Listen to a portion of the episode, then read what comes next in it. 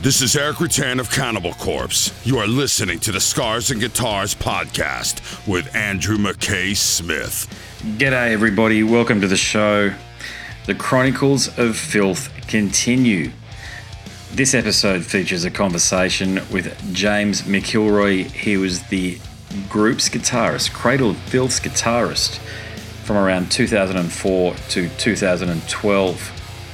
Now, the reason I thought it was interesting to get James onto the show is because I felt that he had some insight to offer. Of course, he has something to say about his tenure in the group, but he was actually the guitarist alongside of Paul, Paul Allender.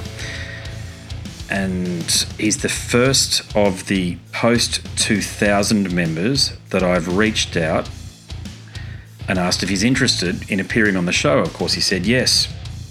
The other people, Lindsay, Richard, Lindsay and Richard, I think are the only other two. They were all part of an interview cycle, so promotional or tour, that sort of thing. But in James's case, I'm genuinely curious to hear what he has to say about his tenure in the group, and that's why he has earned a Guernsey on the Chronicles of Filth. I won't go into a heap of detail here in the introduction about what we talk about because all shall be revealed. Needless to say, I enjoy his company a lot. He's a fantastic fella. If I had the time available, we could easily have spoken for well over the two hours we did. And on that point, we may have some plans in the future to revisit the conversation or do something else. We shall see. Anyway, here he is James McIlroy. Oh, geez, you start recording already. Hey, someone's got to be done, hasn't it? Right from the get go, you know? Yeah, Premiere event.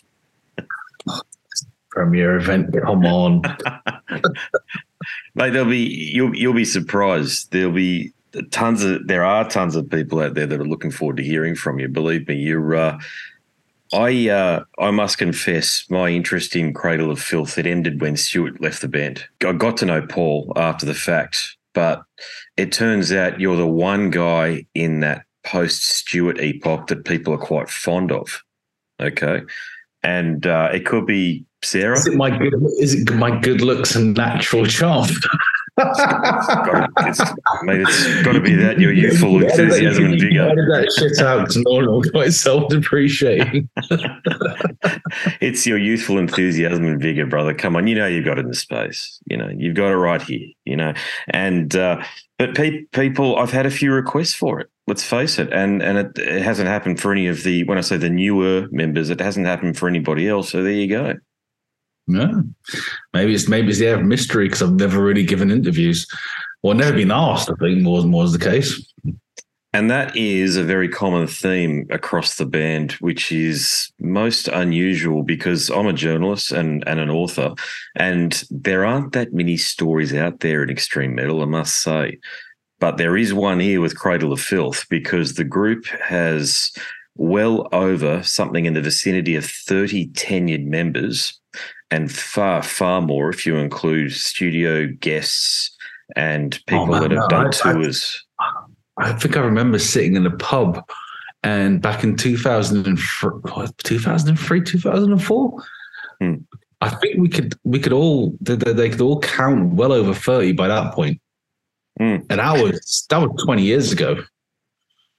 Yes, yeah, and it it Almost like it's almost like a Pokemon card collection, really, isn't it? yeah it is, and there's people like me of my vintage. I'm 45, so I was into Gen two black metal. Not certainly not when it first came out in 1990 or 91. Being in Australia, it was impossible. You know, we got things you know years after the fact in some cases, but 92 thereabouts, Immortal, those sorts of bands there, and then I heard Cradle with uh, Dusk and Her Embrace, which is when I think just about everybody in Australia would have got to the band, unless you were really, you know, one of the cult black metal aficionados who really knew what was going on.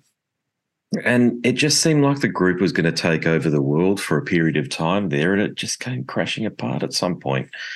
And they became just another band with a revolving door of of band members, and it was quite sad, really, because those who were there back in the nineties, we know that metal was was it wasn't popular. It wasn't really going anywhere. And there were a couple of bands like Cradle of Filth that spearheaded the revolution.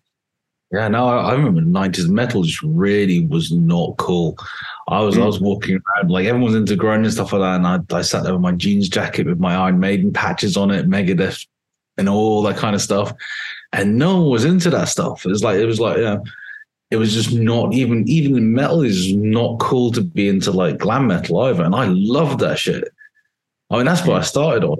So and that that stuff was amazing. So like you know, mid nineties, end of nineties, running around you'd be into like you know all the general nineties bands like trying trying to avoid new uh, what was it Sepulturas before they kind of imploded as well. Mm, yeah, It's like it was another one. like Paradise Lost stuff. One of my favorite bands for so long. Oh, Megadeth, you know, all that fresh stuff, all that the nineties. There's a really rich ground for like bands, but no one was into it. It was just not cool at all. And you know, if you then went around saying, you know, I love Skid Row, people just look at you and go like, "You what? Are you are you serious?" And go like, "Yeah, man, I love Skid Row, Motley Crue, and stuff like that." And that was Yeah. definitely not cool. But yeah, no, I know, I know what you mean about Cradle. They they were like um around cruelty, like they were definitely like the poster boys. They were like every single magazine and stuff like that. So yeah, They were huge for a period of time there with the fans, and also uh, they became media darlings, and that might allude to some of their success. But I, want to talk about you, though. I want to because that's what we're here to do. We're here to talk about you and your tenure. But why don't we why don't we start with what you're doing now, then, and then we'll you know ease into Cradle of Filth again because Yeah, I know you've got a, a group that I know you've got a group these days called Summon the Wolves. So can you tell us what's going on there? So, um, you know, I, I oh, this is years and years ago. So it's like uh, you, I had my neck operated on because apparently I'd been running around for like I know twelve years, swinging my head about with a broken neck, which I literally broke on my third gig with Cradle. It's it, it you couldn't Yeah. make that shit up, and I literally just obliterated discs on my neck, and then spent the next twelve years not realizing I had. And so shortly after that that operation, I just uh, I kind of got like inspired to like starting writing a couple of things. And I tried you know, starting up a project with um, some people I knew, but I didn't really go anywhere. And then over the next couple of years, I just wrote bits here and there. And then I think during the pandemic, um, when I kind of moved country halfway through because you know I'm stupid like that, and uh, this is Where'd you, definitely- where'd you move to? I moved to Belgium. So, um, because that, that, I mean, that's that's where I grew up, and I, I think I just had enough of England at that point, and so I just needed a fresh start. And I came over here, and I kind of got in contact with you know, people I just used to know when I was when I was uh, young, and they'd they'd gone off and done all their own things. They'd played in their bands. They're like medium successful, like pretty well known in Belgium and stuff like that. And I just, just know, I really just wanted to have that joy of being in a band where when it's fun, they're all you, they're all your mates, Mm. and you know you all get on, and there's no weird stuff going on. So I, I dug up all this stuff I'd lying around and started writing some new stuff, and um, that turned into Summon the Wolves. So that's basically just it's kind of whatever comes out more than sticking to a style because I don't really believe that anyone should start a band and go. I mean, the death knell for any band for me is when they go, "We're going to start a black metal band like Immortal." And at that point, you've you've pretty much already completely lost it because no one wants another Immortal. There's one Immortal, and they're really cool. And if you're going to be immortal, you're never going to be immortal because your influence is immortal. So you're never going to sound like them. The only, I mean, it's, it's one of those true things. You're never going to sound like the bands you idolize because you don't have the same influences. So you just don't don't bother. You just have to be yourself.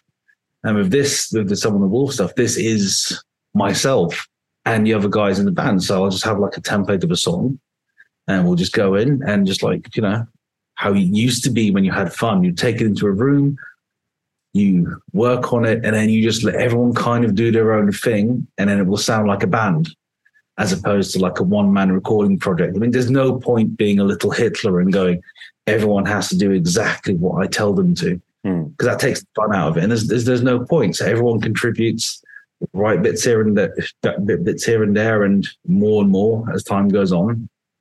And you start with a template and then you just let it evolve. which is what all good bands do.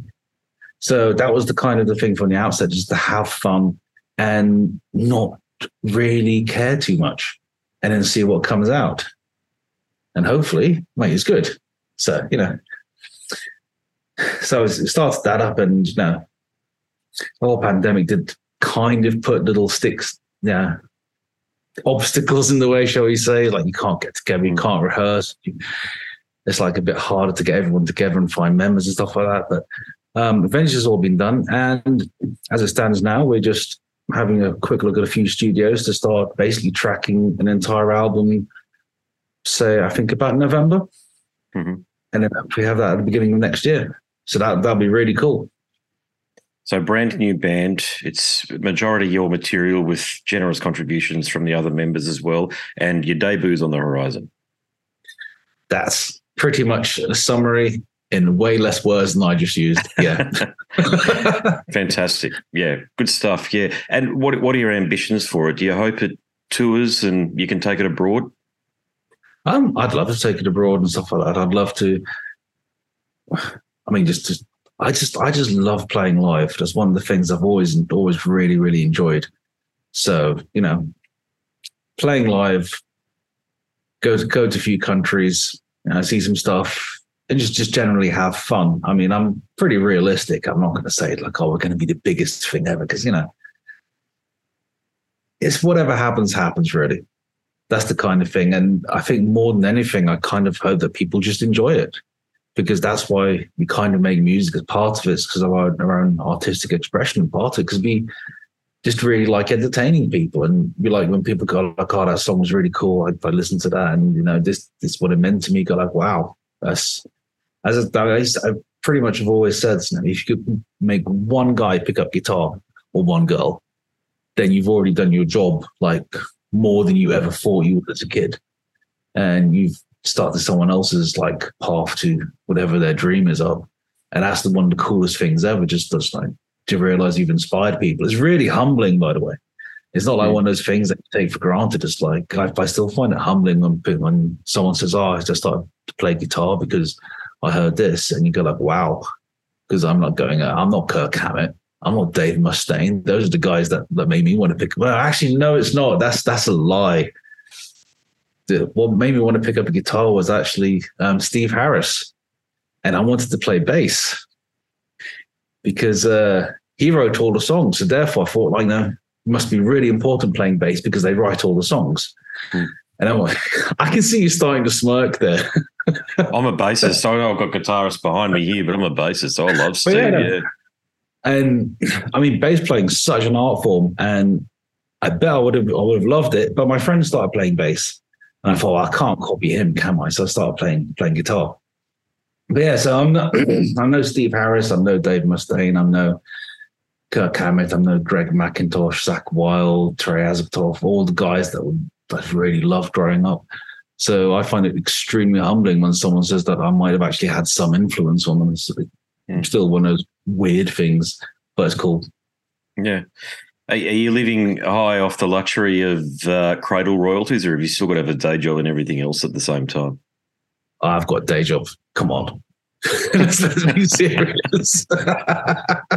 That's a loaded question. Don't worry for something I'll ask you later. It's, but it's, it's, it's a loaded. It might be a loaded question, but come on. If I think if you get into doing music thinking you're going to strike it rich, hmm. then you're either extremely confident or you know delusional. I mean you just do this because you love it.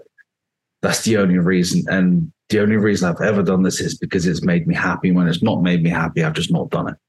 So i mean when i've so i've got Summon the Wolves i also you know playing a because I decided I needed more live experience and I hadn't played guitar for quite a while. So I joined another band called Mordcore, which actually has a weird cradle collection because I think Adrian drummed on their first album. Oh, there you go. So yeah, but yeah, no. So no, I've got I've got a day job just like uh, everyone else. Everybody else, yeah. I mean, yeah. I've got I've got to keep myself in guitars and amps somehow, and and music ain't going to buy all the uh, fun guitars that I love collecting and buying, and yeah. Just say no. I can relate. Don't worry. Yeah, I got, I got, you got an awesome collection there behind you. Yeah, there's there's there's a few missing. There's a few downstairs in the basement being worked on. There's a few in cases which I don't take out because they're, they're just too nice and they turn out that they're actually quite they turn out to be rare and stuff like that. So I've got Mm. a couple gu- guitars I kind of use just for recording, but then they just live in the case so I don't, you know, accidentally drop them from a great height or just do something utterly stupid to them. Because I've done this before. I've like had the one of these dream guitars and you get it and you're like, oh man, it's got no chips. This is awesome. You put it on the rack so you can see it all the time. And then something falls off a shelf, and of the 10 guitars of the day, it has to hit the one. It has to chip the one Yeah. that's completely perfect that you spent ages trying to find. So uh, I've learned my lesson quite a few times on that one. So they now just live in cases, and I just pick them out and play them every so often. And I want to record for some of them, I just use them. Or if you've got kids and the rare one or the interesting one or the one you don't want them to touch is the one that they really, really do want to touch and they put biscuit and crayon and stuff all over it. I can tell you that's happened a few times. I've, learned, I've learned just keep them away and bring them out. I mean, my kids are a bit older now; they're eight and ten. But uh, when they were juniors, my god, anything that I had out that was valuable or important in this room here, it uh, it tended to be. Uh, as soon as you say no, don't touch it. That's yes, I want that. That's- That's, that's what I it, yeah. want. Yeah. Uh, So let's talk about about Cradle, okay? Because you you this is what I my understanding is, and uh, diving into Encyclopaedia Metallum. So you played and toured behind Nymphetamine in 2004. You left around Thornography in 2006 and Godspeed on the Devil's Thunder. They were released in your absence, but then you came back for an album called Darkly, Darkly Venus Aversa, I think it is, and the Evermore Darkly EP in 2011. And then you left before the Manticore and Other Horrors in 2012. So it's two. Is that right? That's not quite right. There So you go. I think um, I literally would have made my live debut with Cradleland at the end of 2002 if things had gone to plan. Because um, uh, I think they were in the studio and I'd been auditioning, and that's that's an entirely different story. But I had like some gigs planned for the end end of 2002, like a UK mini tour that I was supposed to be on, and that got cancelled. So that didn't happen. So the next thing that the first time I actually appeared with Cradle was when they did um, Russia, I think, in either February or March of 2003. Hmm. And so I toured on the back of the Damnation album, you know, all the European tour, Ozzfest, US tours, and then, you know, was on Nymphetamine, did all the Nymphetamine tours, then left. And then I think at the end of yeah, Godspeed, I came back, did the Dark Versa thing, and then I toured for Manticore as well. And then after that, left and had neck surgery. So been been there and about. it's a bit longer than whatever Wikipedia says. Yeah. that's kind of the long part of it. But you were you were going to come back after the surgery. Is that the plan? Um, I don't know to be honest. It was it, the, the surgery was was really weird. I mean, I'd spent looking back at it now. I'd have like about 10, 12 years where I'd drop plectrums for no reason. I'd just drop things out of my right hand. Like all this time from from after I played the first gig on the European tour in 2003, when I literally felt my um, entire back just go on the in the first five seconds of the first song, and Yeah. It it, it was like when I, I remember when I came off stage, my back was literally like it felt like a cauldron. Like you know, if you if you can imagine your flesh flesh just bubbling, it sounds like a death metal song, really, doesn't it? Like bubbling flesh. My like spine that. is broken and my My flesh is bubbling. bubbling Yeah. with the flesh of the deceased. and um, so I've been dropping things all over the place. I mean, the, the, like some days you'd find like, like you know everything's on fire with your right hand. Other days it's like really weird. And so yeah, I, I didn't know I had nerve damage and stuff like that. So I went in for this surgery, and I think the first one when I was supposed to go in just didn't feel all right. So I just went, nah, not doing this. And then I went went for the same surgery, slightly different. A couple of months later, went through with that. And when I woke up, I literally like the strength of my right hand just went increased by like 200%. It was really weird. Hmm. Like totally, totally weird. But then after that, they go like, you know, you can't headbang. You've got to wait until your neck's healed. That's going to take like, oh God, a year or two years at least while all the bone grows together through the titanium cage you just had screwed into your neck. And then, you know, as with Cradle, they they had um, a tour and I just couldn't do it. So they got some other guys in, and then you know because I couldn't after that you just can't commit to it. like when am I going to be better? It's going to take a while. I mean, it's literally I think for about three four months afterwards I was still kind of recovering in, in quite quite a few ways. So yeah, and I've got other guys, and then you know just move on. So, but I'm not bitter. I think you'll probably find that there's there's people who might might play in the band that maybe are bitter about stuff or something like that. But in my case, not because I literally got to do everything that I ever thought I might might do, like you dream as a kid, and then and then some more more on top of that. So you know, Yeah. I ain't got nothing to complain about. You- You're the first of the post 2000 members that I've spoken to, so this is why it's interesting and why it's uh, why gaining your insight will be very unique. But yeah, no, you're not wrong. I've, I've spoken to. Uh, it's probably easier for me to say who I haven't spoken to, which is down to uh, Les Smith, Sarah, who I am communicating with, and I am very hopeful at some point she'll come onto the show. But we'll see. We'll see what happens there. And uh, but yeah, Stuart, uh, Nick, uh, the uh, Ryan brothers, that you name it. I've spoken to all of them, and it's certainly the Ryan brothers are a bit more circumspect because it was it's 35 years ago now for them.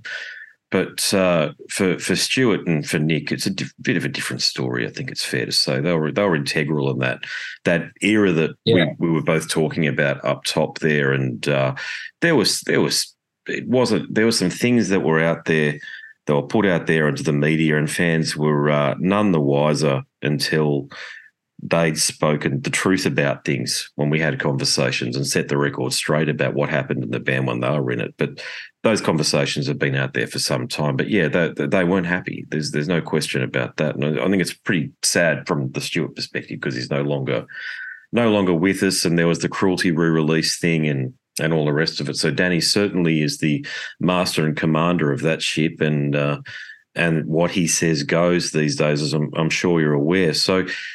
So your catalyst for leaving was the medical event, and you weren't invited back in, or you weren't inv- invited to say, "Let's just see how it goes," and whenever you're ready, give us a call, and we'll see how things are. Mm, no, but I think it's one of those things where you kind of see sometimes bands just move on, and I wasn't exactly, you know, forthcoming. Like, when can I come back? When I can I come back and stuff like that. So, I think also maybe for me is also run its course a little bit. Because, as I've said, I mean, I'll only do something if I'm happy with it. I see absolutely zero point in just being in a band just to be in a band because it's a well-known band.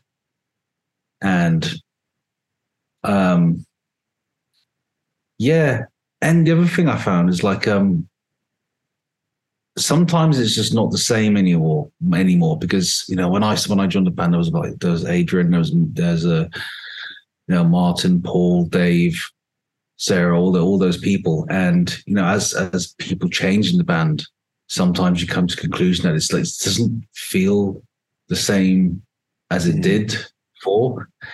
And at that point, you're going, it's like, you know, well, I mean, I could go like, yeah, take you back and stuff like that. But then you go like, well, I don't know half the guys in the band now. It's like, oh, know, I know Dan, but that that's kind of it. And um, you also have to ask yourself, do I have something to say musically at this point? Is it like, you know, am I going to be able to write a Cradle album? Because it's a very specific mindset to write a Cradle album. You're very, very boxed into what what fans expect. You can't just, you know, go like, you know what, ah, I'm just gonna throw a whole bunch of these weird riffs on it because people go like, what what the fuck is this? What are you doing? It's kind of like you don't want to be it's just that experimental that you write the album that everybody hates. Like everybody thinks is utter, utter complete trash and stuff like that. So it, it's a very specific mindset. There's a very specific style, as you were. And I think it's like one of the things I do think a lot of bands struggle with unless they, as as where you just inject f- fresh blood and fresh people, is you you struggle to kind of um, reinvent yourself within the parameters of who your fans expect you to be if that kind of makes sense. And in a lot of things this this comes back to you know when i said, said at the beginning it's like you know if you want to if you start a band and say i'm going to sound like immortal like i don't don't envy anyone in cradle having to make a cradle album because that's like the same thing. It's like saying we're going to stand about start a band that sounds like cradle of filth. We don't have the same influences as the people that were in the band in the 90s or the beginning of 2000s or 2010s because we're not the same people. And you have that pressure to sound like those same people. Like you know personally i always felt like like Stuart wrote Stuart and John wrote, wrote amazing riffs and stuff like that. I always like, like you know, they were so cool. Like Fifth Empire is one of my favorite EPs by Cradle. I mean, you might surprise you, but I'm not that into Dusk. It was all about Fifth Empire and uh, Cruelty and the Beast for me. That those those two releases for me are like, wow, they're amazing and stuff like that. And then, you know, Paul Allen, he he wrote, wrote wrote some amazing riffs, and you know, after a while, he kind of like get his style as well and stuff like that. But if I were, say, completely never having played in Cradle, if they went like, oh, go on, go play in Cradle now, I do think I'd actually struggle to write a Cradle album that that I think a fan expects to hear because I just don't have the same influences as those guys. Mm. Especially not if I wasn't you know, even born when the um, Principle came out or something like that, which you know could technically happen these days because I, none of us, I'm not young. And I was, I was pretty young when I was in the band compared to the rest. So, yeah, that's a really good point. I, I, get the impression, just based on, there's certainly two audiences. There's people of my vintage or who are interested in the band in the 90s who sort of stopped when Midian came. It's a bunch of us that are around about that. We feel that the the new wave of British heavy metal influence was really important, and that sort of went away when Stuart when Stuart left. Uh, and then there's the the heavy metal fans that sort of feel as though Cradle of Filth are more entwined with the broader heavy metal explosion that happened after 2000. And there are some people out there that I've noticed who don't even really pay that much attention to what happened in the 90s, which is which to the young fan in me, to the 17 and 18 year old in me, is virtually inconceivable. But it does it does is a question that I've wanted to ask you for some time, actually. Okay. Given you were the other guitarist in the group with Paul, your understanding of the group's history, do you feel as though it's fair to say, and it's a big statement, I know, but I'm going to say it anyway no Paul Allender, no Cradle of Filth? Um,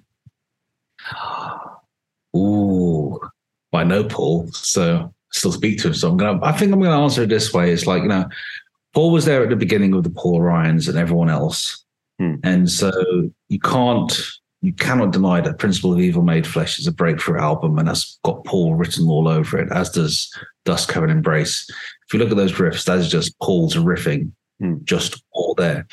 But if you then look at Cruelty, that's all Stuart and Gian.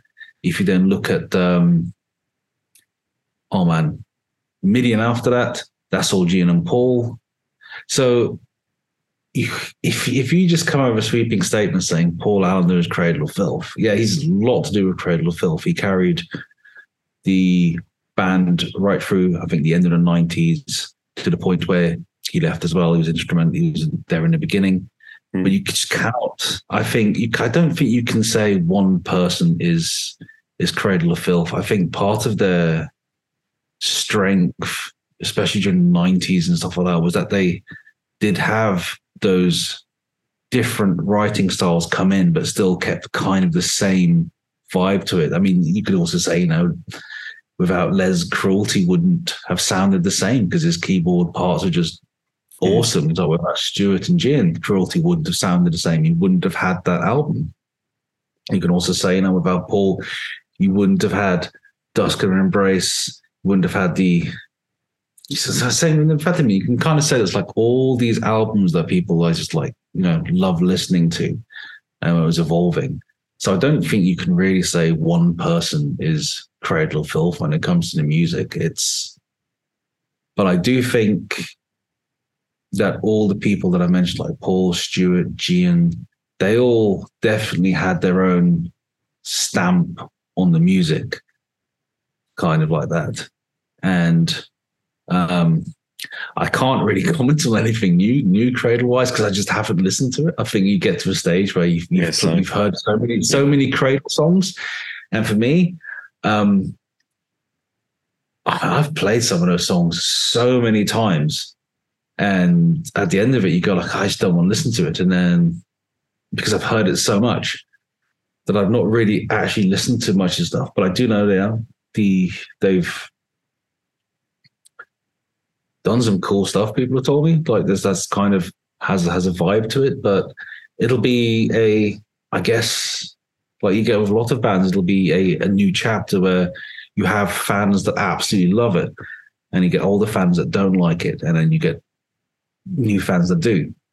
So it's the same with everything. Like, I mean, I don't, I don't think anything Maiden did after Seventh Son was was particularly great. But some people think Brave New World is awesome. But I think I agree just, with you 100% on that point there. I just, I just not think it's. I think it's okay, and I was really excited at the time. But I think it's one of those um, classic albums where everyone goes, "That's amazing albums," because two before weren't that great. You know, kind of like Death Magnetic from Metallica, Oh, which everyone would have panned and completely told said it's like this is this is not very good at all. If if they hadn't have released um St. Anger.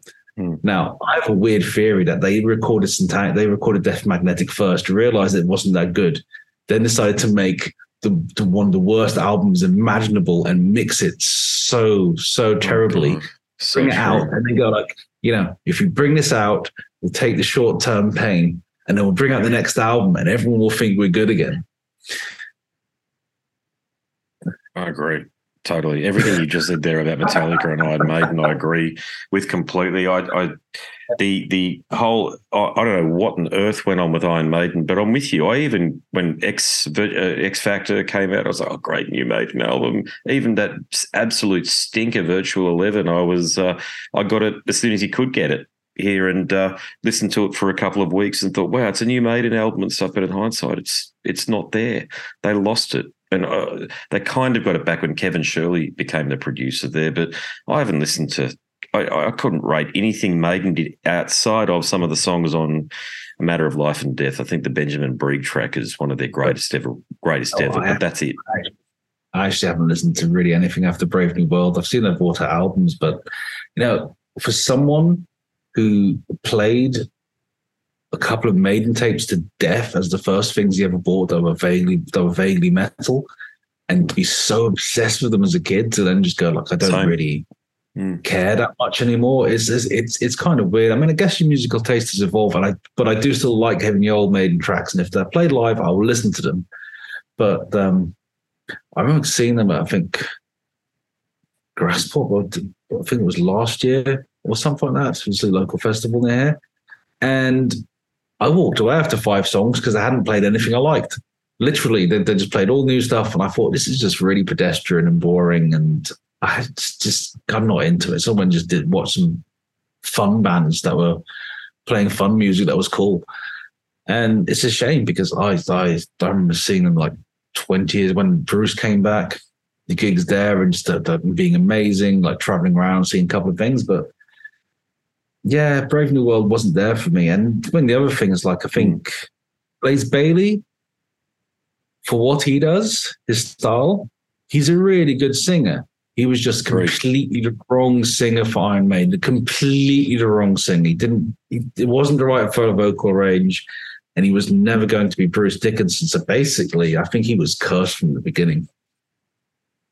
I think you and I cut from exactly the same cloth. So you literally, your your views on things sound exactly like the way I speak, and I cop a lot of shit for it. But I couldn't care less. I'm not a fanboy. Uh, uh, No. You like what you like, and you're prepared to express your opinion. I mean, come on. Powerslave for me is, is like is like the ultimate album, and there's good Mm. reasons for that. It's because I used to have a CD player, and you could program, I think, like what was it, twenty or thirty tracks on it, like to go off. And you know, I I think I think I must have driven my parents absolutely mental when I was a kid because I just sit there at night and I put music on to go to sleep to. I still still love doing that now because it's it's kind of weird.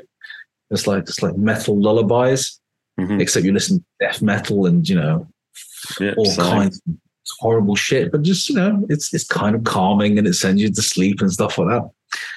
But on Powerslave, if you took the the rhyme of the ancient mariner and if you put that on as the one track along with Powerslave, because you know you get a 20 minute block for two songs. So you could literally get a good four hours of a CD player before it stopped, which must have been absolute torture. But yeah. yeah, I, th- I think I think on these topics we'd agree on most things. Yeah, but but I want to I want to ask you about Cradle again because you did leave after thornography. What was the catalyst behind you leaving then? Um, I think it was literally a case of I just done like a just done whole Nymphetamine thing and writing for the new thing. Uh, Dave had gone, and you know Martin had gone at that point, and I just it just. I think I just literally just sat there one day and I'm not happy. I mean, I'm not not happy at all. So at that point, I just went, you know, I can't at, the- at the moment. I can't um, live off this, and I'm just. I think it's like there was like like um some kind of weird discussion at the time, and I just went, you know what, nah, I'm I'm done. I just walked away and stuff like that. That that then that was it. And oh yeah, Adrian left as well. So there was like the whole thing might come back to where it's not the same people anymore. Hmm. And yeah, I just wasn't feeling it. One of those things. So what are you going to do then? It's like, yeah, done. So I ran off. I think there's one riff on the album that I'm not credited for. but There you go. it's phenomenal. But I wasn't that I wasn't that bothered to be honest. And then I went off and uh, started start another band, decided to do something else and stuff like that. But I think there's there's one thing, if there's one thing in music that you always have to remember, is like you have to be happy with what you're doing. You have to go like, you know, I love this. Because as soon as you don't love it and you start writing music, people are going to hear that you don't love it and you're basically just doing it because you have to. And you can hear that in so many places. And I don't think that's fair. It doesn't matter how big the band is. I mean, like how much adulation you're getting or whatever. If it comes a point where you sit there going, I'm not enjoying this, I'm not feeling it, then you know that whatever you're going to put out, the people listening to it aren't going to feel it either. And that's, I don't think, fair because, you know, at the time people still paid for music. I mean, now I don't think anyone really cares because no one pays for music anymore. So you can do what the hell you want. But, Mm. and for me, it's like if if I'd have like um I see so when you when when you end up end up like be like touring and say touring with bands and stuff like that, you see all this shit that you never used to see on TV and the interviews where everyone's happy. Oh yeah, we're all getting along great. And then someone leaves because of like artistic differences, and then you basically learn that you know that's all bullshit. That's like there's a lot of bands that utterly hate each other and they're just. Hmm. together because they don't have anything else to do. They can't do anything else, but they absolutely loathe each other. They'll only see, see each other on stage and look at all this and kind of, wow, man. And then you get like some bands which is genuinely, you know, you look at them and go like they they're always going to be kind of same lineup and they're a band like they're a band band. Like I think the first one that pops to mind is actually Killswitch Engage.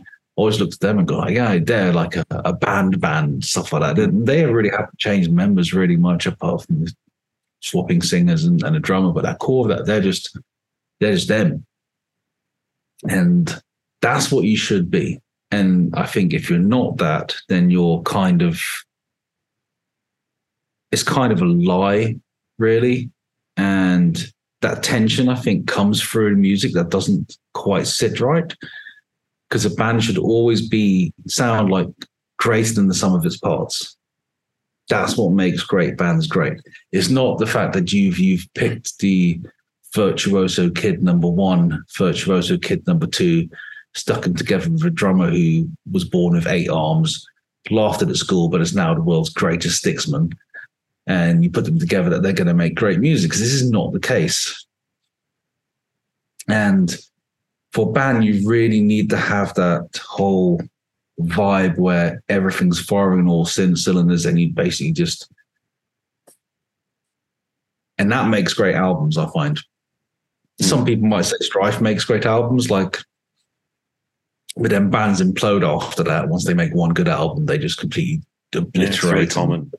together but then you get bands that make great albums because they genuinely make great albums because that chemistry is there mm. so yeah, so I find myself found myself there going, you know, I just wasn't happy at the end of that. And I think I need to step away. And I would, I'd always told myself, you know, this is really cool. It's really fun. It's like something that you never thought you'd do.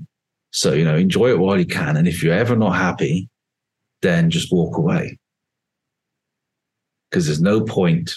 I mean, life's short enough. What's the point of making yourself miserable just because you want to be on a cover of a magazine or you want, like, you know, someone to think you're famous and talk to you. That's absolutely pointless because you get to the end of your life and you go like, what the hell did I do that for? I was like, I wasn't happy and all this stuff was hollow. So I've never wanted to be in that position. And so yeah, not happy, go do something else. Hmm. But but you clearly made an impression because I'm I'm sure I'm right in saying this. You're the only apart from Paul, your mate Paul, you're the only member that's been invited back. Yeah, I was quite surprised about that as well. I was just sitting there, sitting there, you know, doing doing my day job, and I got a call from Dave. It's like, uh, "How do you feel about doing a tour?" And I was like, "Oh, okay." And at the time, the company I was working for, they were they doesn't they'd done something stupid, and they were basically, you know, not doing what too well financially. So I thought, ah, screw it, I'll take this little sabbatical and I'll go off and um and do these gigs and stuff like fun. And that was that was one of those weird things because it was like I hadn't really I'd seen Dave like over the years, but I hadn't really seen anyone else and I had like new drummer and stuff like that. So I ended up like I hadn't listened to any of the, any of the, albums. I hadn't listened to any of the songs. I'd completely forgotten all the songs as well. So I had to go off and relearn them, and then sat up Paul and just basically just said, oh, "How do you play all this kind of stuff?" and go through it and learn it all. And I remember, like, I think the first gig was in Hamburg, and I think Moonspell on that tour as well. Moonspell and Cradle seem to tour quite a lot. It's like they're joined at the hip or something like that. I don't know if mm. that's still the case, but at the time there were so many tours. I did like a 2003 tour with them, then a Nymphetamine tour was with them, and then when the tour came back, that tour was with them as well. So they're they're they're, they're awesome guys. And I remember just walking in, kind of getting into Hamburg. I think was the first day to that that European leg, and just putting on the same makeup that I hadn't put on for years. And I just remember Dave just looking at me, grinning, go like, "Ah, it's back!" and it's cool. And it's it was like fun, and that was the whole thing. It was like just totally fun again, and it's like really enjoyable. It's like I had had a blast playing that tour and just just playing songs again and stuff like that. Just being on stage, and then after that, I came to like, you know, new albums. So I started writing with Paul, and that's how like Darkly came about. And that was a fun album. That was a fun album to make. I guess it's kind of like a forgotten album. I don't think I don't know if many people listened to it or what they thought about it and stuff like that. But I thought it was a really fun album. Like um, I think it's quite fast most of the time. Mm. But you must get hit up. You must get messages from fans out there who love the album and who just want to, you know, say, "Hey, I love the album." This sort of thing on Instagram and Facebook. Well, that's if they can find me, isn't it? So you know, I kind of I'm not I'm not one of these people that's, that's terribly good at self promotion or go stick in my head. out, go like, look at me, look at me, look at me, and stuff like that. I mostly just post up pictures of guitars or amps that I'm building and you know rubbish stuff like that. It's like I think I've got maybe one or two pictures of myself on Instagram, and even that's just basically just hair. Mm. So no, I'm not that great at updating updating pages and just doing the whole. I think you have to do this whole weekly thing where you post something up and keep people engaged and all that kind of stuff. And it's like that's terrible. Yeah. And I'd rather just put something up when I've got something to say and when I've actually got something rather than um, you know big things coming. I love that. I love that phrase. You know, the usual Facebook ban thing. It's so things pathetic. Yeah. I see podcasters doing it as well. I've got this huge interview, and it's some band that's brand new and they're the new Cradle or they're the new Emperor or they're the new something or other. It's like, well, I'll yeah, just stick with the old one, thanks. I, but, but yeah, I stick with the old ones because you know there's there's never going to be another band like Cradle. There's never going to be another band like Emperor. There's never going to be another band like Immortal. And if you say this band is the new blah blah blah, then I already know what they're going to sound like. Yeah. And they're just basically going to sound like a bad copy, and yeah. that's not what I want. So as soon as I, I hear anyone go, this, this this is the new band, this is the new blah blah blah, I'll just switch off and go like, you know, I can't be asked to listen to that. That's like there's so much music out there. Why should I waste my time on something that's already been done? No, agreed. It's it's ridiculous. I do, yeah, I do love finding new music as well. It's like I find, you know, over the years, the only way I think keep if you're still excited about music, you'll always look for new stuff. You'll always kind of like try and find something new that you haven't heard before that's kind of cool and consume it. And there's so much out there and stuff like that. And I listen, I like I try to listen to as much as possible. And I kind of give everything a chance because there's no, there's good music and there's shit music. And then there's absolutely fucking terrible music. But you know, hopefully you don't have to go there too often or be exposed to it too much. But generally, you'll find something. The only thing I found recently is that as you get older, into the, the ancient years, you know, before you become totally nihilistic and grumpy old man, is that um, stuff doesn't doesn't.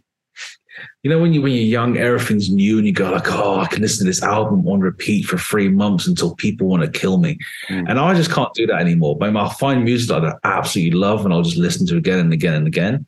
But I find I've just probably ended up um, in that mode where you just consume music far quicker than you used to because you've kind of heard it. Apart from occasionally you'll find something go like, oh man, this is absolutely brilliant. I think the last thing was um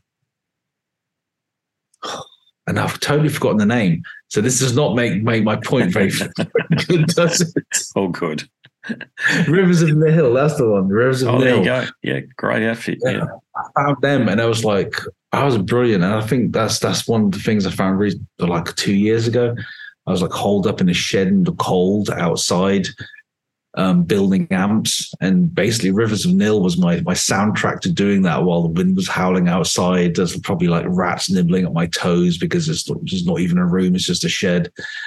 And so occasionally you come across that one album where you just it, it just gives you that whole vibe and you have it on all the time. And then it'll just bring you back to where you were and stuff like that at that time.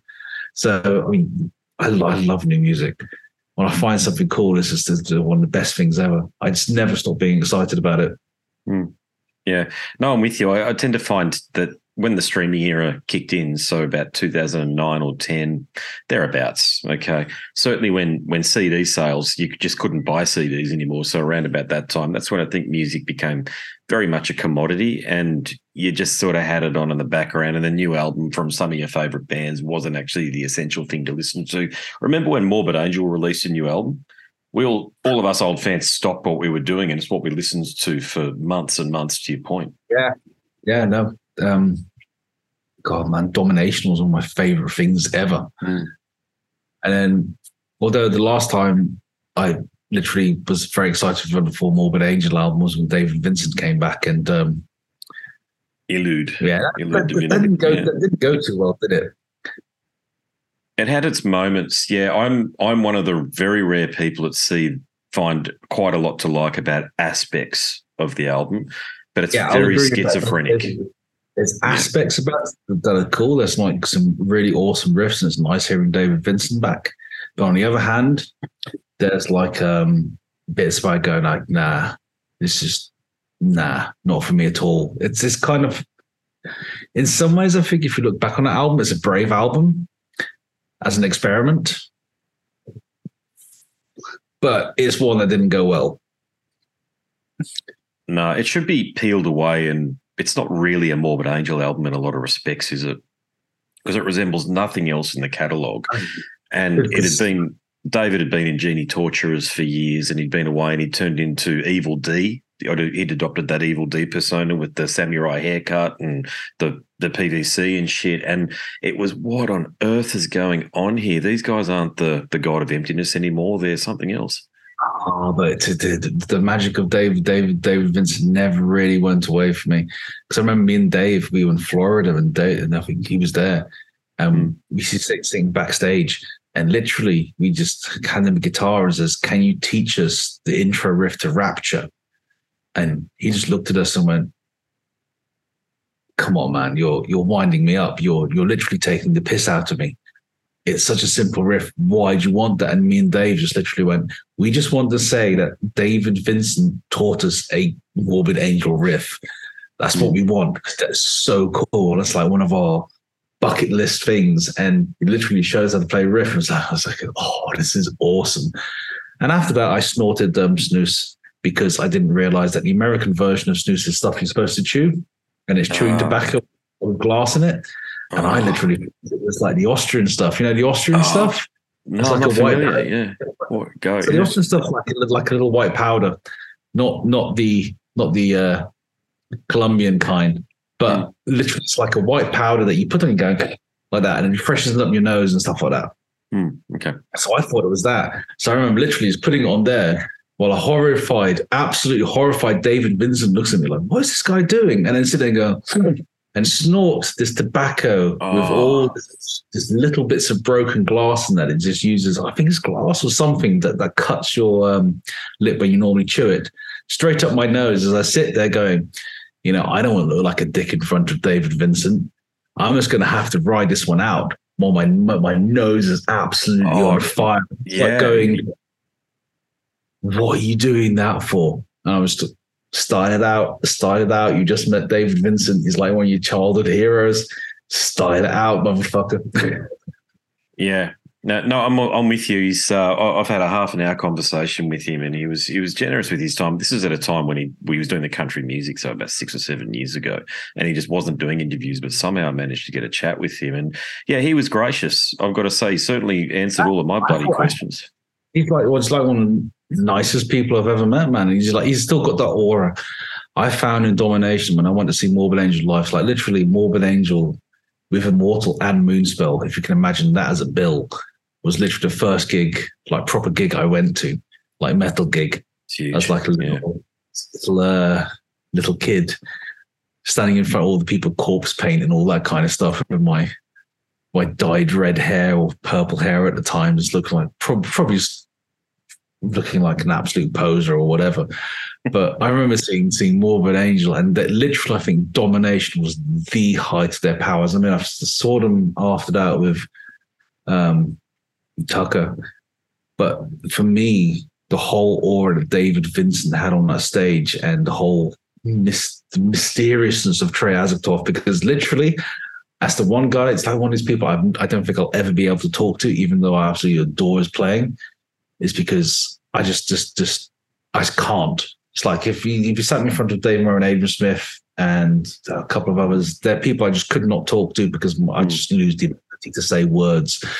But anyway, yeah, watching those guys on stage like Erik Rutan and stuff like that, but especially David Vincent and Trey Azagthoth on stage at the time of domination, it was just one of those things where you go like, shit, man. Hmm. This is this is like they had such an aura at that time it was it was immense. Mm. Yeah, Erik does does. Really yeah, he's really cool. Yeah, the, the whole band, in my experience, have been cool. Uh, Erik does the introduction to my show as well. He's a fantastic fella, and I've even spoken to Trey's mum because you, you don't you don't get interviews with Trey. That just doesn't happen. So I've had a well, great conversation with her, and she gave me so much insight. It's his fault. Like Gone Ibanez Universe is like seven strings. It's entirely Trey's fault because I remember seeing the God of Emptiness video and then I was like going, that's the guitar. And then, and then he was playing, he played on Domination, you know, the black one, the green pickups. That was the guitar, the, the guitar I had to have. And it was all because of that.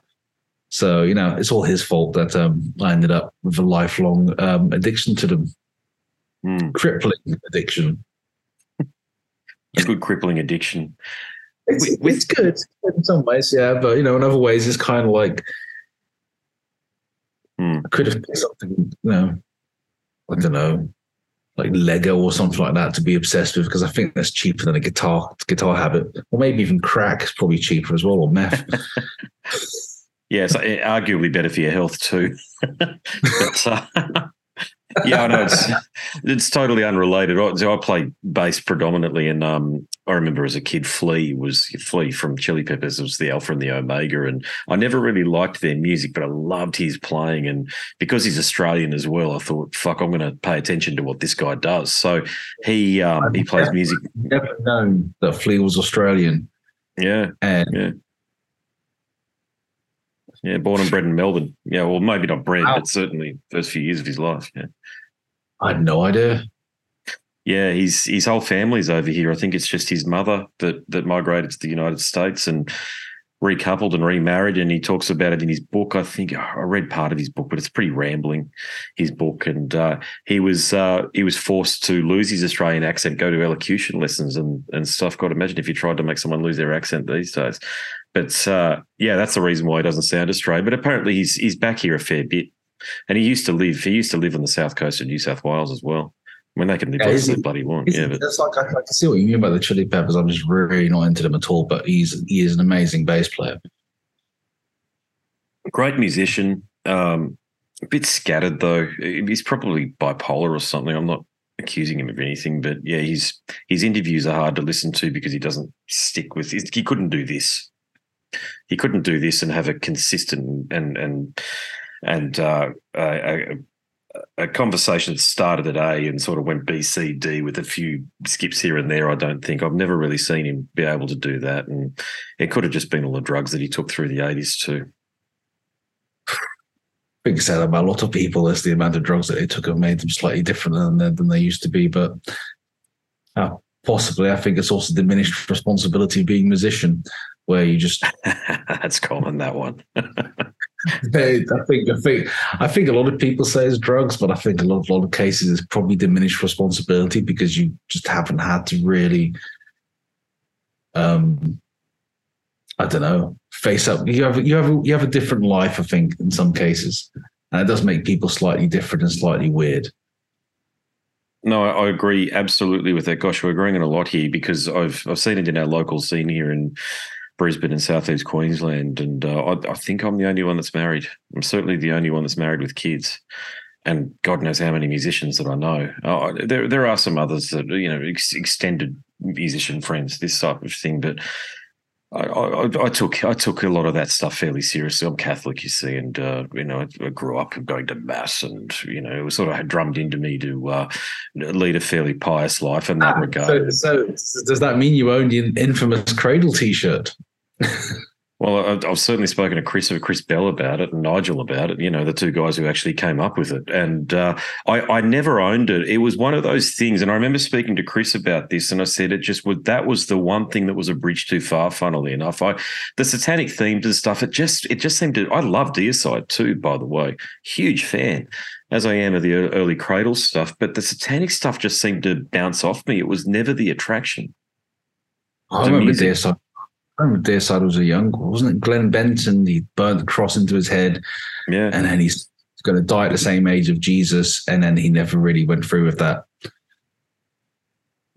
Yeah, that's that's right. Yeah, he said a lot of pretty silly things, Glenn. But God bless him, he's great then musician. Again, and... again, I get, that that is that is part of the theatre, isn't it? You've got you've got to realise that, that a lot of music and statements is theatre. I mean, I know there's some bands out there that are deadly serious, but at the end of the day, I think for especially like in Cradle, you're there to entertain and stuff like that. So you, go on stage, you pretend to be a some weird gothic bat for about one and a half hours. You throw all the shapes, yeah. you pull all the faces, you you you you do all the schlock and stuff like that, and you come off, and then in some cases, you just have a nice cup of tea.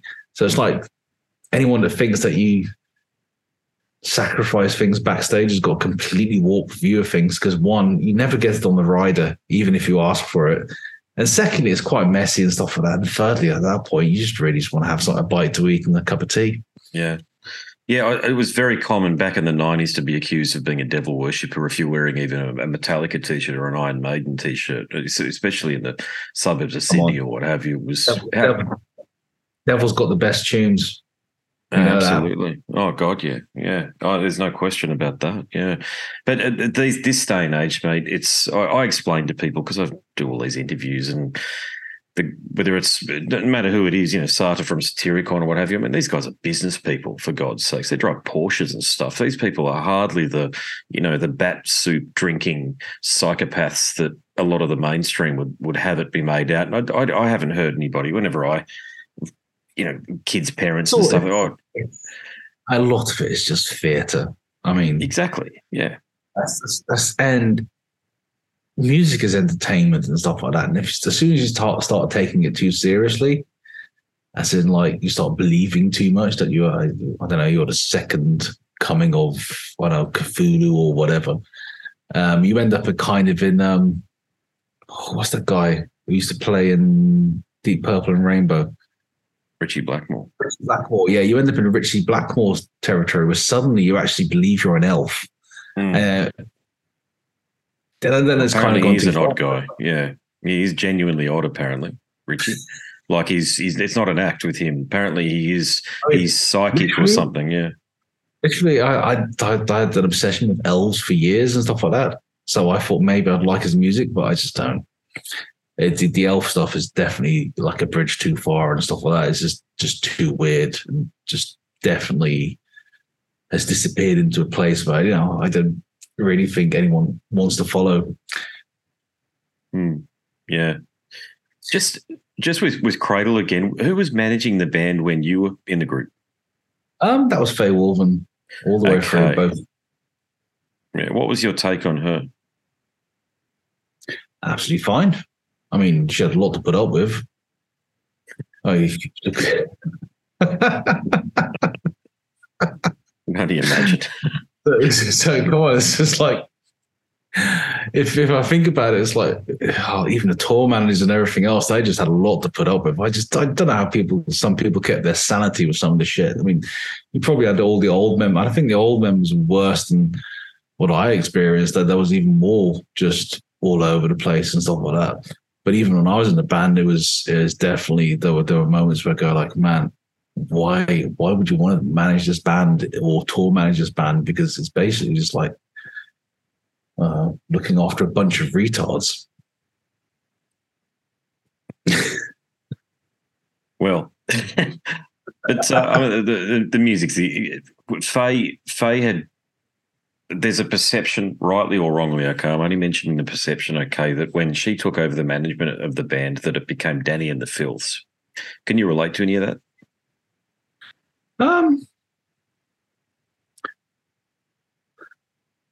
I don't think that that is so much of a management thing as I think a kind of longer term evolution.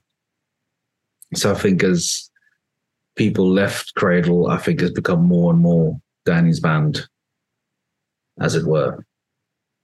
So I don't think that's like a. I think some people might say, "Oh, it's a push for management to do that," but I really don't think that at all, because any manager worth their salt does know that you know a band has to have like this whole band dynamic going on and stuff like that. Um, I'd probably say that's an evolution that's happened. I would say over time. And it probably started, I think, in the early 2000s, a little bit there. But as to like blaming one person for the shift, I don't think you can really fairly do that. I think uh, I think possibly you get people who, who have like a focal point for um, stuff they're unhappy about that happened.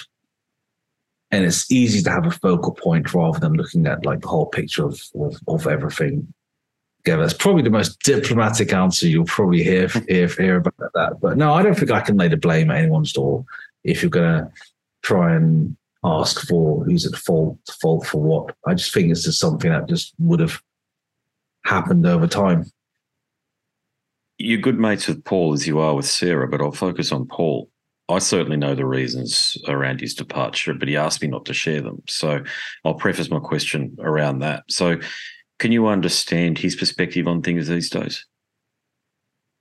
Um, Paul, yeah, I pro- probably can. I mean, I've always, I think that's ninety percent of the time in the band, I've always got on with Paul and stuff like that. And I've also seen, um, there's also been times in the band where people just didn't get along. But if, if I kind of look at it, that but looking back, it's always really silly, stupid shit.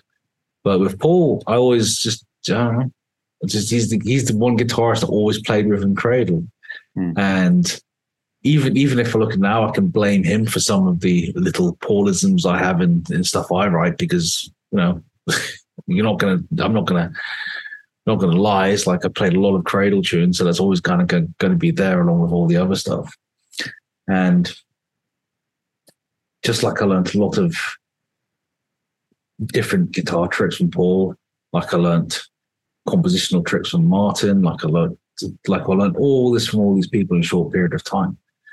And in terms of Paul, yeah, I always think he's he's had like he's one of these people that's got one of the biggest work ethics I know and stuff like that. And it's all it was, it was always kind of fun writing with him with him. And also kind of fun playing and stuff like that. So um, I've forgotten the question because I've just gone Oh. off on this total tangent. So you probably Nice. should ask. answer the Yeah. question how you want. That's no dramas. No, the, the, the question was though was uh, he's told me he's he's given me his explanation behind his exit, but he asked me not to publish it. Okay, so of course I haven't done that. But you were you were his co-conspirator. You were the other guitarist in the band uh, for a significant period of time. So it, it I I wasn't paying attention much to the band outside of it might have been reported on Blabbermouth in 2012 or 13 or whatever it was, and Paul Allender's left the band. And I thought that was very odd. I was thinking, well, the band really can't continue now because he's he writes the music. We know Dani doesn't write the music. He contributes ideas, lyrics, the, the image, all of that, but the music is you guys. So when he left, I figured, well, that that's it. Really, the the the soul of the band, if you like, will will go with him. But it just kept on powering on.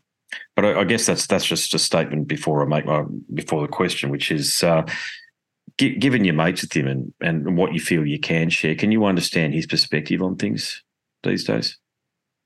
Yeah, I think I think I can. This is like nothing is unreasonable. Nothing is like some kind of, of weird thing.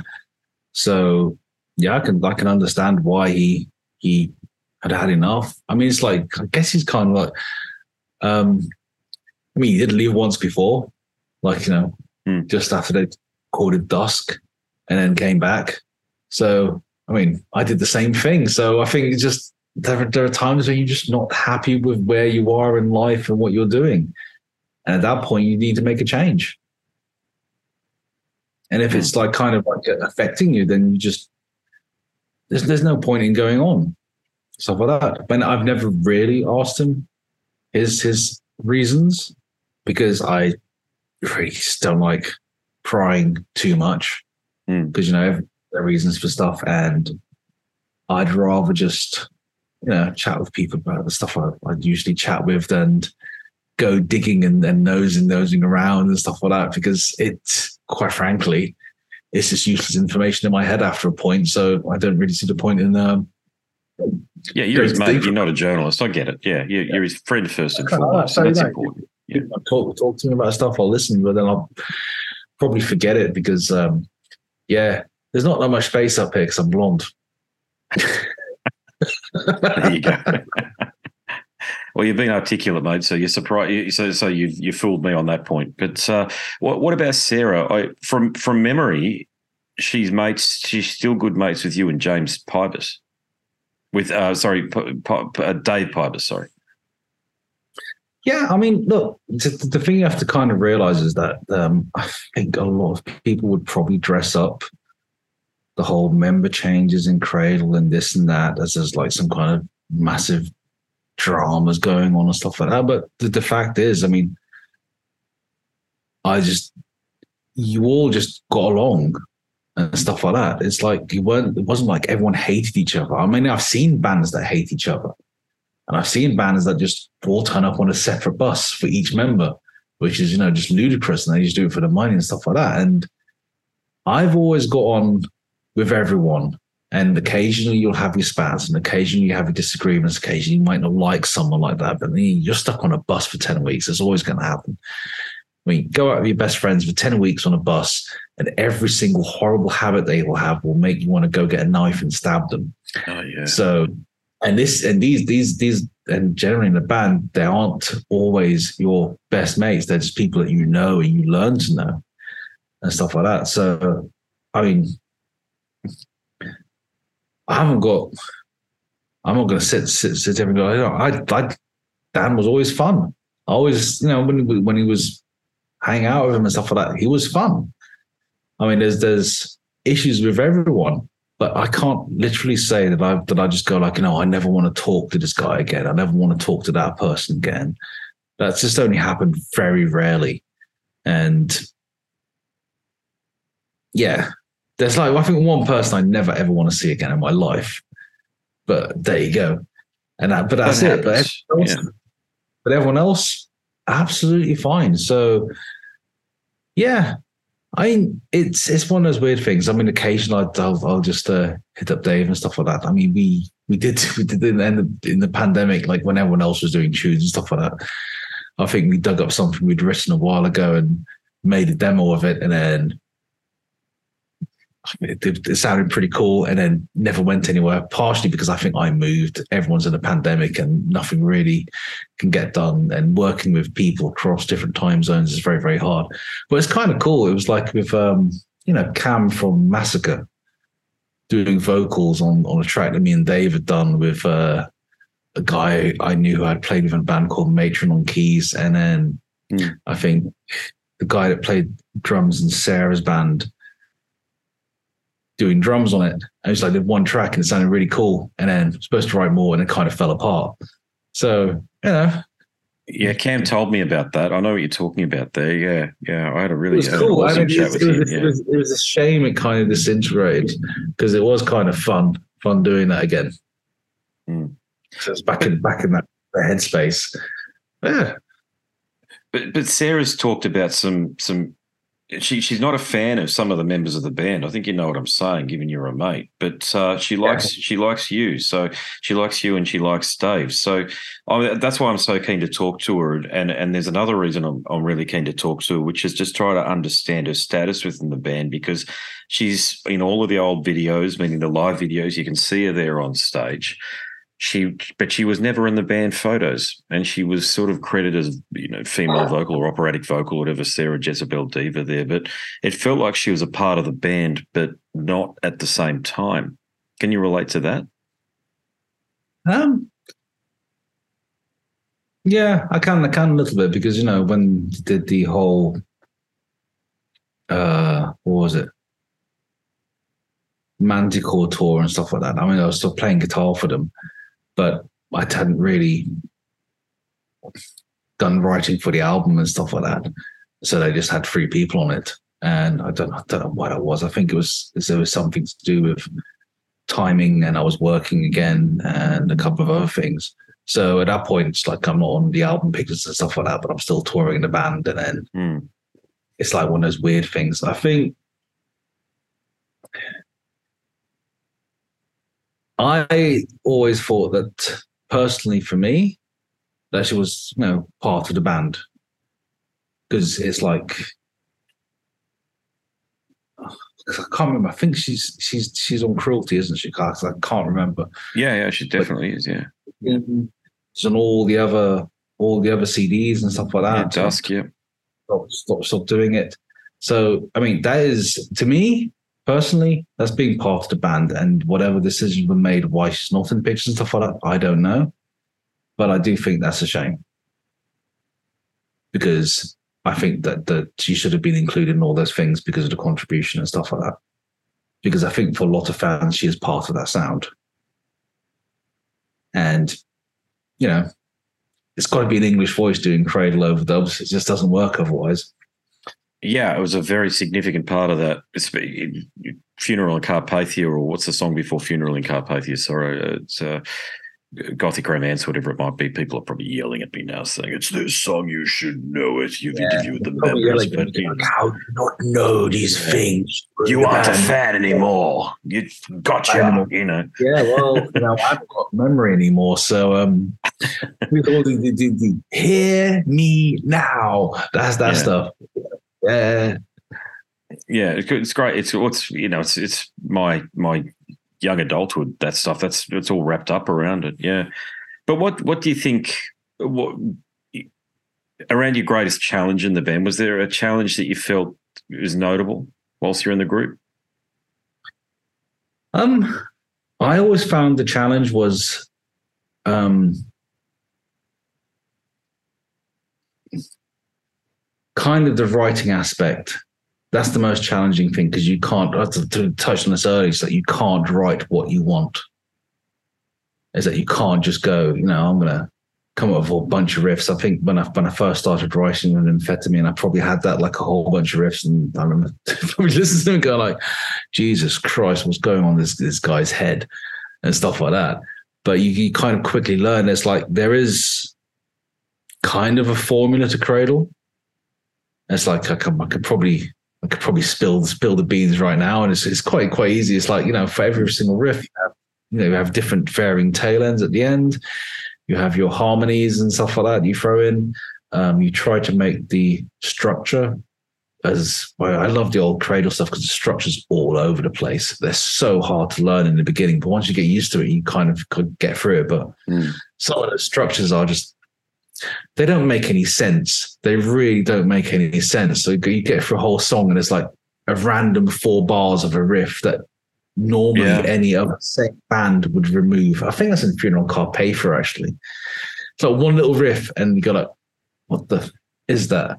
And I think another challenge was actually weirdly learning songs of cruelty because at that point, no one in the band had played on the album. Yes. So who do you turn and to?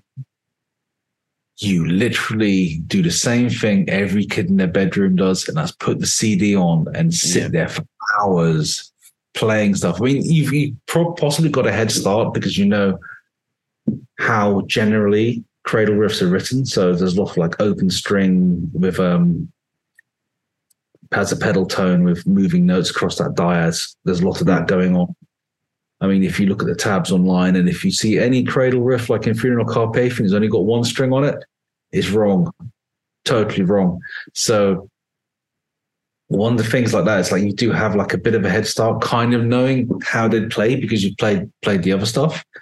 And um Gian would, would have showed Paul how to play the riffs of cruelty. So you still had that as like a resource of this is how you play them. And I'll tell you what, if you ever try to learn stuff off internet tabs, I could tell you 60% of the stuff was wrong at the time, even even yeah. up to 80%. It was just completely batshit wrong. Because when I auditioned, that's the only thing I had was like, you know, ultimate guitar tabs where it's like little text someone's put up there going, well, you know, I've got a week to learn fight because that was mental actually. So I'm gonna do trip down memory lane here if you don't mind.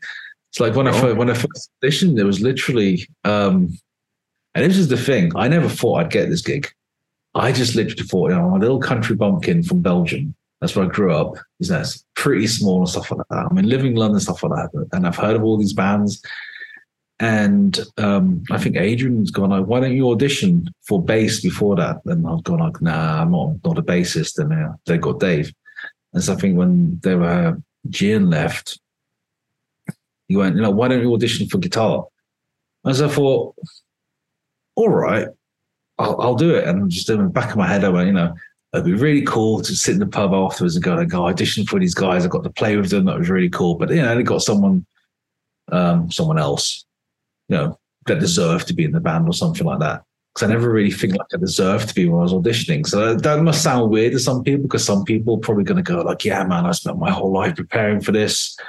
I can bite the head of, head of five bats in a minute. I've trained my destiny, something like that. And I, I never thought that. So it's like, you know, here, here you go. Learn these, I think, five songs and we'll see you uh, in a week.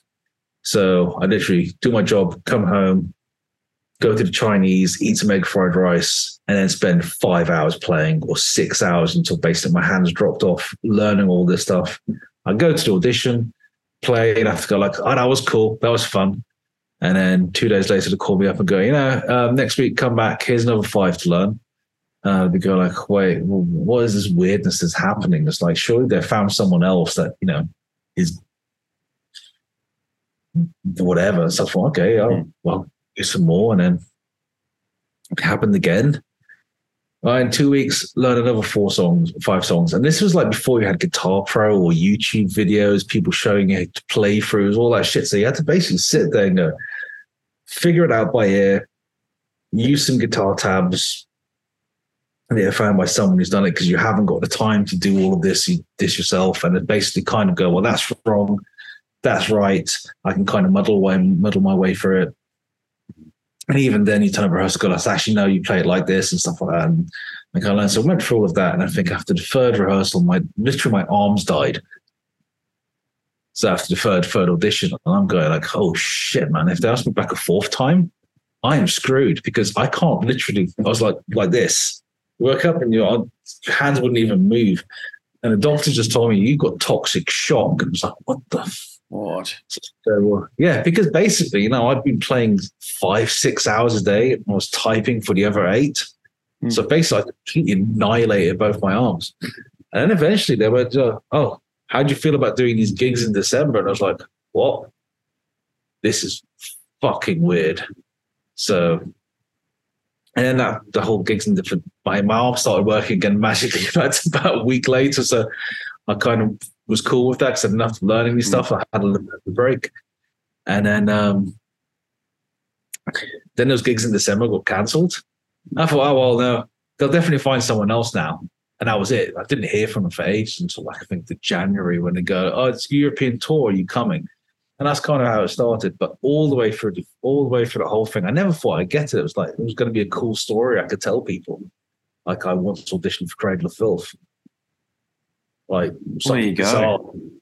That happened in did my you, life, and then it went from there. It's just. It was, did you get the impression that you're the sort of bloke that is easy to have a pint with and have a bit of a laugh with, and that was a bit of a a significant reason why you joined the band. You I, what I imagine is good guitar players. It's not that they're a dime a dozen, but I've heard David Gilmour talk about bass players and why Guy Pratt got the gig in Pink Floyd, and they said it was because he's a good bloke to hang around with. Basically, you can get Pino Palladino or any of these magnificent bass players in, but we felt the band felt that they could sit around after a gig and have a cigar and and a pint with uh, Guy Pratt. Did you feel that there was a bit of that going on with you as well?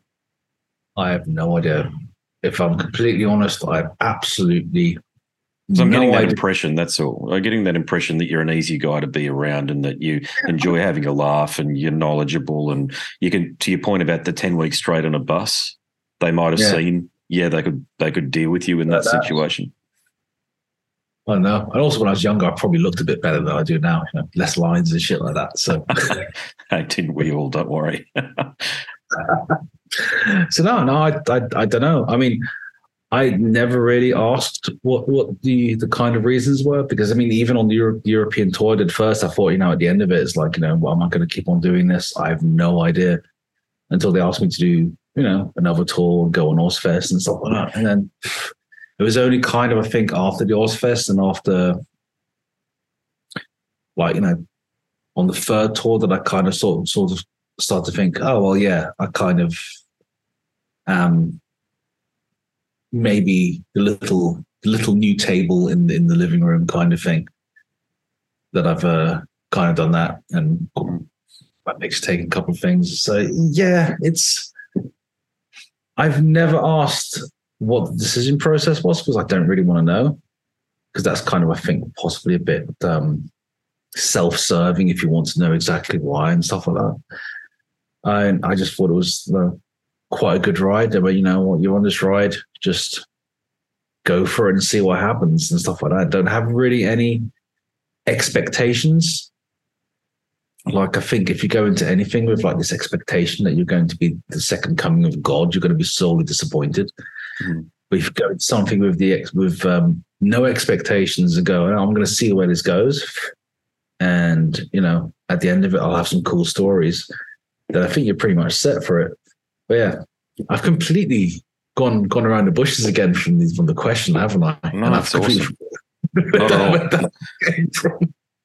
No, not at all. No, no, no. It's the way the way you want to talk about things in Cradle of Filth. You know, there's a there's this will be really interesting as I said up top because I haven't spoken to somebody who joined the band post 2000. You're the very first, and and I'm hoping it opens up some other doors actually because they're, they're virtually two different bands from when Stuart was in the band to when you joined and what was going on there because that's when the revolving I mean it was always there I get that but uh, it just feels like as though the revolving door accelerated after after um, after that so you you're giving a lot of context to some perceptions that are out there that the band is Dani and the Filth, but talking to you, it doesn't feel like that at all. It just feels like the dynamic is what it is, and people join and people leave.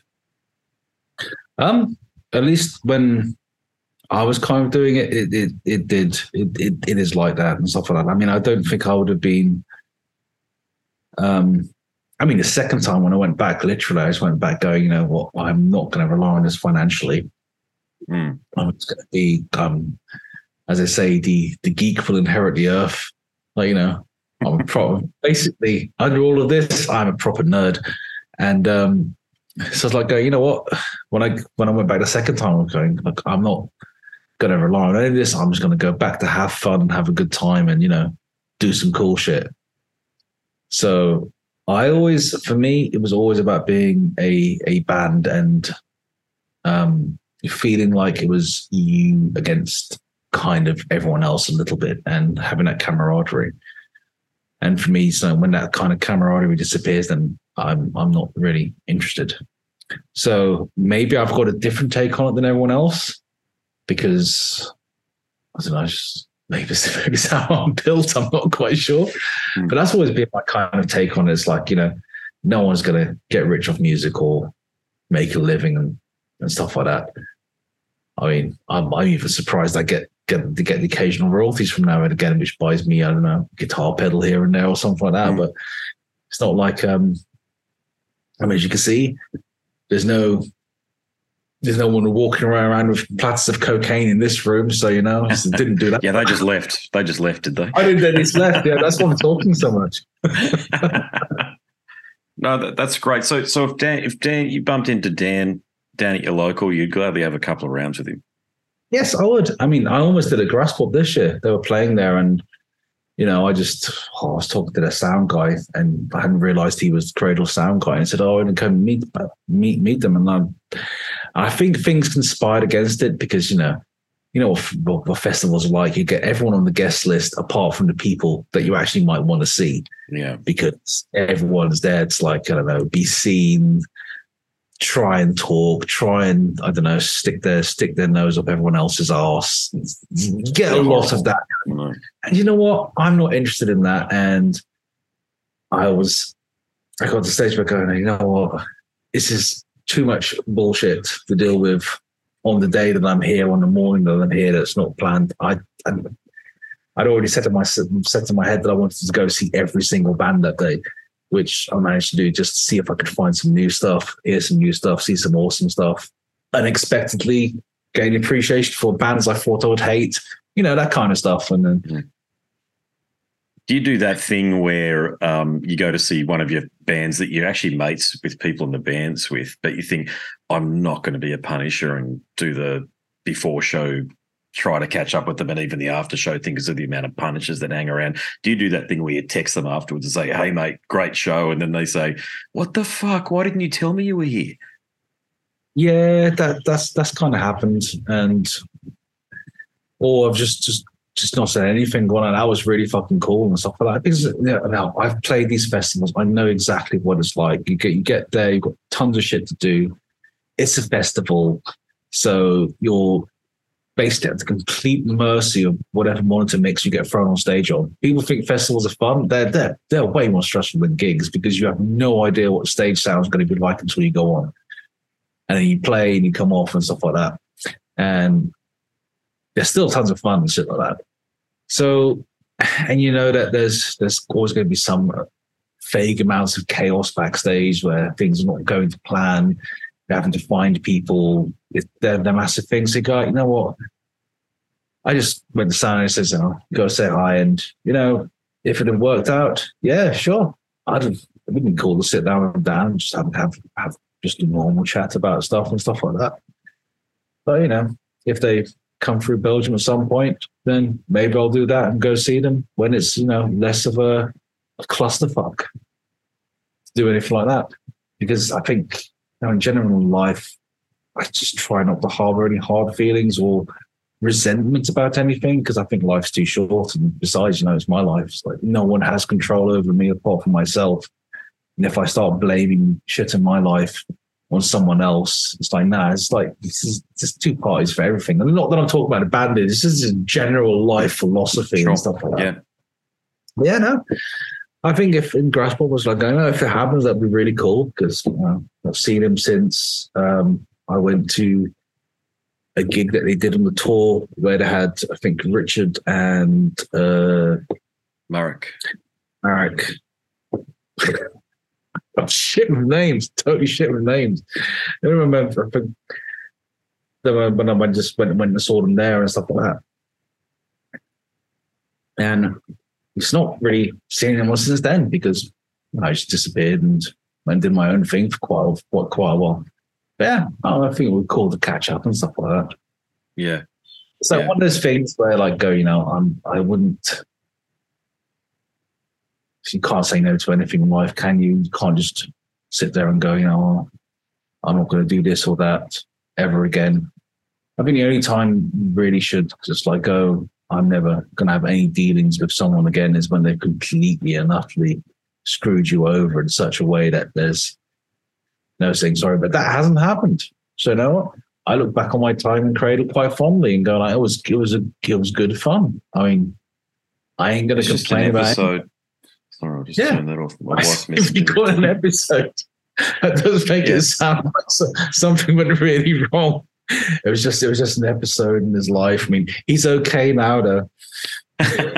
yeah, you're, you're part of the you're, you're part of the recovering Cradle alumni. There you go. You know, you guys go to uh, not AA, but uh, Cradle Anonymous meetings or what have you. Cradle Zoom, Zoom just thought about sessions, How many Zoom meetings.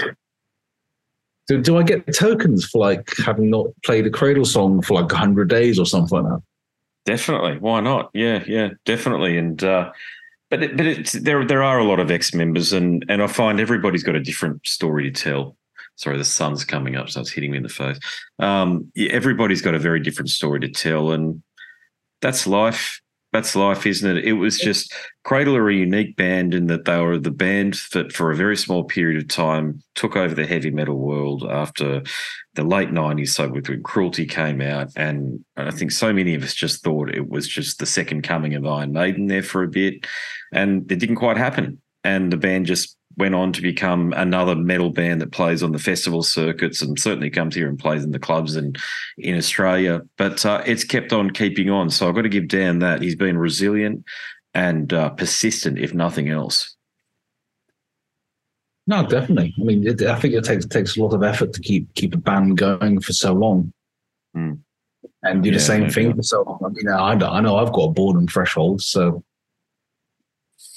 Yeah. there's only No, that's I, I can do the same thing over and over again before I go like, "Oh, I'm bored of this now.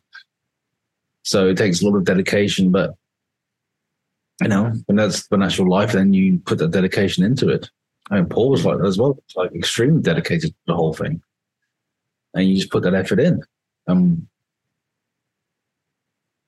yeah, Yeah, I've, I've really encouraged Paul to, to share his story because he certainly has one, and he's still active. He's got the unnamed horrors. We know we know what he's going. Yeah, he's yeah. going on I'm. I'm, I'm interested to see what he's got. I mean, he's he's finally got himself like um guitars with more than six strings.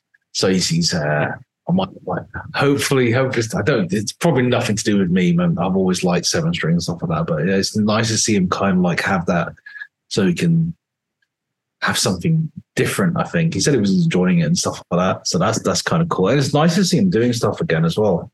Have you heard it? Have you heard the stuff?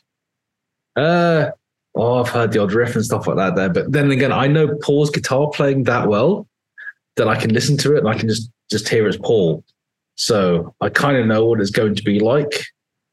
This is not a bad thing. It's not saying it's predictable or anything like that. But you know, when you've played for, for that long with someone, you a just signature know. style. Yeah. But yeah. signature style, that's just his, and he's not afraid to be himself. So he's never going to be anyone else than Paul Allender. And that's not what that's one of the things I think you know you should appreciate when you listen to the, the albums that he did. It's Paul Allender. That's how he sounds like. That's how he writes, and he's never going to change for anyone. Hmm. Which is cool. It's great stuff. It's it's sound it's sounding magnificent. I'd, I'd love to hear the finished product whenever whenever he gets around. As you know, he's driving trucks around the Midwest of the USA these days. It's because that's a predictable career move, right? Guitar and cradle Yeah, in the UK exactly. to driving trucks in the Midwest. I think yeah, for, for me, I think my I guess becoming like you know professional nerd is possibly something that most people can kind of relate to because I think IT is the, probably the one one of the one careers where basically the more you look like a weird hippie tramp, the Mhm. more people think you have an aura about you and that you know stuff. you have So knowledge I must attain. Exactly. I mean, if if if you if you're gonna run around looking like a wizard, then you must be a wizard. As opposed to, I think most most most most jobs will go. If you're going around looking like a wizard, you're obviously fucking insane, and we don't Yep. want you to work for us anymore. Not 19. So, they're not 19. Basically, you just look like you just look like some some. The weirder you look, I think, and you know, just the more opinionated you are, the more people listen to you. It's absolutely bizarre. Yeah. I worked in IT for a bit too, and I just it wasn't. I certainly wasn't for me, and it was ma- mainly just having the patience to deal with people who weren't really sure about the programs and being. I wasn't an IT help desk, but I was an account executive, so you do it all when you do that. There's not anything you don't. Oh no, no, no! When when when when when you're one of the basement nerds, basically they occasionally come and talk to you. They feed you a little piece of paper for a slot gun. You kind of want this. Please don't talk to me. Tell me when it's done, but please don't talk to me or have a conversation. You're too weird. Too weird. Yeah. Stay in the basement. Code, code, little monkey code, and then we'll, we'll, we'll throw some peanuts at the end of the end of the month. That sounds cool, man. That sounds. It's like the IT crowd is pretty accurate as a representation of life. yeah, no, agreed. Yeah, do you do you get to work from home, or do you have to work in a, in an office? Oh office? yeah, yeah. So, so I've, I've, I've not actually. I've seen an office twice in the past almost four years. yeah, same. Yeah, So I mean, it, it, it does get a bit weird and stuff like that, but you know, it doesn't mean that I've, I've um, yeah, you you have your nice little space. I have my guitars and stuff like that. If I get too bored, I can go off and do something creative. And because one of my dreams a space to be able to work and pick up guitar whenever I wanted to, so now I can do that. And it's nice like that. So, you know, it helps. And also, I don't didn't have to speak to people before. I don't really have to speak to people now as long as I get my shit done. So, yeah, yeah, it's like that, isn't it? Which is good because it means I can get music done, which is actually fun. Yeah, exactly. Yeah, yeah. I I know said- that's the thing. That's the thing is I can't wait for people to hear it. I mean, just to see what they think and stuff like that. It's um, one one of those things where you go like, you know, I wonder if people will like it. I'm not sure because this is the thing that no one tells you as a musician that by the time you've bought out an album and everyone else listens to it, you have no idea if it's good anymore. You have absolutely zero idea. It's mm. kind of like Stockholm syndrome yourself with your own music. So true. Yeah, Like you don't know if you love it or you hate it. You don't know if it's good or it's bad. The only thing you know is that you've heard it about 10,000 times. So you have zero clue. And every every time you get to get to that point where you're just gonna bring something out, you get to that position, you go like, is anyone actually going to like this? Because I don't even know anymore. It's like kind of it's lost all meaning to me. I mean, I remember when I wrote it, I was really thinking, oh, this is really cool. But is it still cool? Is it still good? I have no idea whatsoever. And I think every musician at that point starts shitting bricks as soon as they bring something out because they just have zero clue about how anyone's going to react to it. No idea. Mm. So I find myself in that situation again now, going like, I have zero clue what anyone's going to think about this. So it'd be nice if they liked it. Is it close to coming out for a release? Like, have you got a Um, release idea of a release date? Uh, well, I am. I'm aiming for drum tracking in end of October, beginning of November. around then. So probably think it's going to be beginning of November. After which, you know, you go for all the things. You get all the guitars done. I get all the keys done, bass tracked and vocals. I'm kind of hoping to have everything kind of wrapped up by January, which probably means because shit always goes wrong, that'll probably be February and mixed. And after that, it's kind of case of, you know, finding someone who's interested in bringing it out. Because as I said, I'm just so rubbish at self promotion. I don't even know where to look. This is like one of those things where I just realized that I am just not the person that should be managing me because I have I've, I've, i like playing music. I like playing guitar. I Get really excited about it. It's like watching a hamster on crack when things go right. Mm-hmm. You get really fired up and stuff like that. Because everyone goes like, "Oh, this is amazing! This is so cool!" And you always go running around going like, "Oh, this is making my metal dreams come true." And that's the main classification you have for music. Does it make my metal dreams come true? If it does, if it makes me excited, then it's good. And so I think after that, I'll be mixing and then find someone who's um I was going to say brave enough to put it out, but that's not really selling myself, is it? It's like find someone who'd like to put it out and yeah, actually, you know, just just bring it out into the world and stuff like that. That would be cool, and and you know, hopefully people will like it. That'd be nice. Yeah, it'd be lovely. Well, there's all the old Cradle fans, mate. Will certainly the, the the fans who loved your work in the in the band, mate, will certainly be interested and they'll find it. That's what you find happens. You don't need yeah, to do too much. Nice, yeah. I mean, anyone listens to here, can, I think they've, I've got one track which I put out on, on YouTube because that was actually a decent live recording from gig. And I thought, oh, that's pretty cool. And it gives like one facet of what it sounds like. Um, I think anyone expecting it to sound like Cradle will be sorely disappointed. It probably has Cradleisms in there. And I think people have told me it does because I'm not going to get away from that. That's kind of inherently and some of the things I play. Your point about working with Paul too, yeah, yeah. So yeah. and the kind of things that you learned and the things like I picked up those uh, cool cradleisms that I find I don't use occasionally here and there and stuff like that because I really like them, like little tricks and little things that I thought were awesome and stylistic, like cues and stuff like that. But it's not going to sound like it. It's just going to be whatever because I've just gone for. Uh, more synthy stuff, some bit of black metal, a bit of thrash, probably a bit of power metal in there. There's probably, I don't know, I think I've ripped off Massive Attack, which you, which um, someone can try and find where I've done that. Okay, I'm going to listen out for that one. I love Massive Attack. Yeah. But yeah, just have, just having all these different things, and I just basically just basically just trying to make it as varied as varied as I possibly can, and as interesting as I possibly can, and to the point where I go, is this something I'd like to listen to? which brings me back to the point. It's like I don't know anymore because I've heard it so many times that I've absolutely no idea. But I'm kind of excited about this still, and um, I really want to get it out there like as soon as possible. But I know these things take time. And it's frustrating, especially if you haven't got like you know a budget behind you and you're having to kind of just DIY this stuff. But you know, you do it because you love it, hmm. not because of anything else. And I'm I want to put this out because I love it, and I think hopefully other people would enjoy it other as well. People will too. Yeah, yeah, yeah. Well, I can't wait to hear got, it. At least got a band name because you know when you ask me to do this, it's just like going, "Oh shit, man!" The guy wants to talk to me. I haven't even got a band name. And I think we sat down for like weeks after that. It's like going through short lists of names and just coming up with all these things. It's the hardest thing in the world. I'm surprised that we settled on Summon the Wolves. It was actually fairly painless once we got there, but it did take good two or three weeks of people going, "Oh no, I don't like that. Oh, that sounds rubbish. Oh no, if you, if you called Bandit, I'm leaving." Stuff like that. Oh, and, really? Oh god, yeah. The well, band names but, but always, consequential. Band, band names are the worst. I don't understand how they become so hard.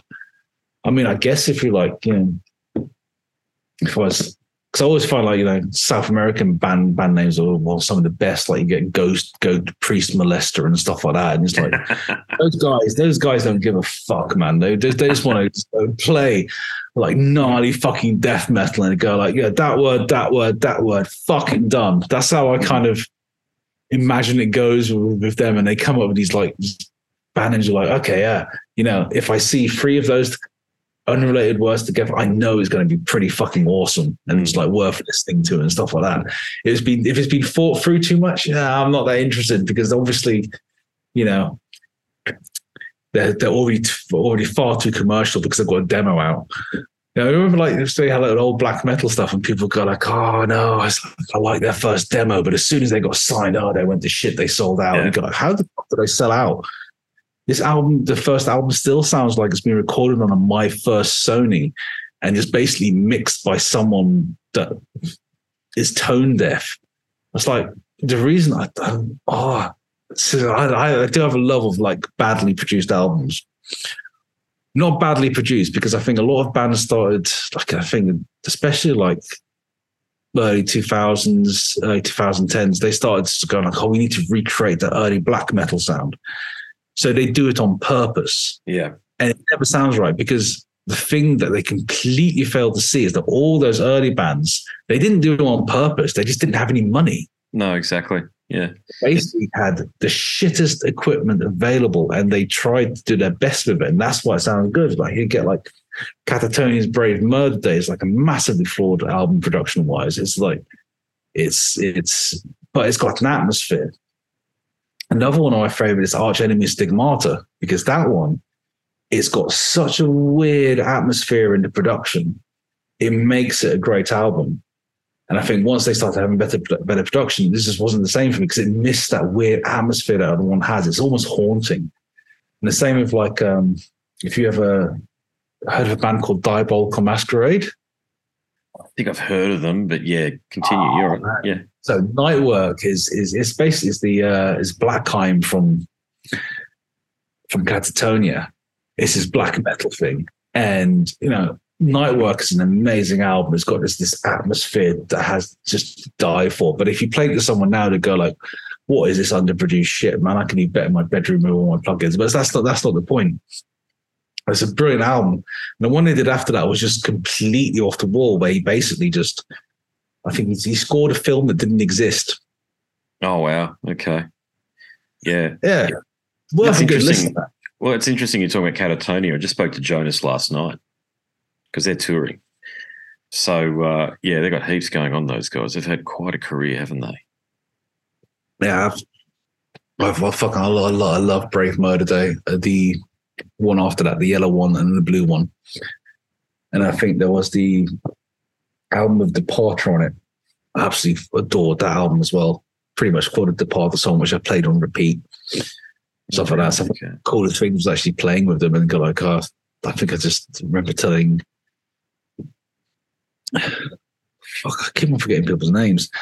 We got black on white, so, so I told them it's like, yeah, man, you played a gig and you played a gig, gig in London, and I was outside trying to get in. I couldn't get in and stuff like that. And oh, it's a shame because I really want to see you guys. And then told them I love Diabolical Masquerade. He was like, what? Someone actually listened to that shit.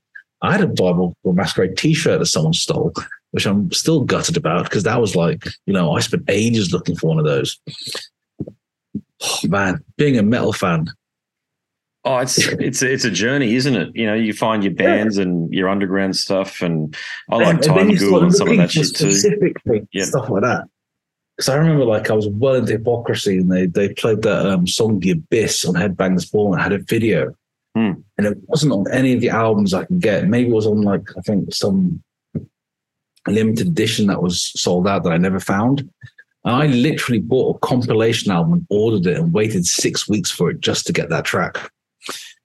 The Death is just the beginning compilation, was it? I think it was on there. Yeah. And Yeah. then I got it, and the CD had a flaw in it. Had like one little like weird thing. Uh, it was right on the song. Yeah, yeah, it was right on a song. So I was waiting another six weeks for another copy. And I finally got to listen to it, and it's like, oh, this is amazing. But yeah. When Yeah. you chase stuff down like that as a as like as a, as a fan, when you finally get it, it's like this so awesome. Go like, oh, this is like this is my treasured little thing. This is so cool.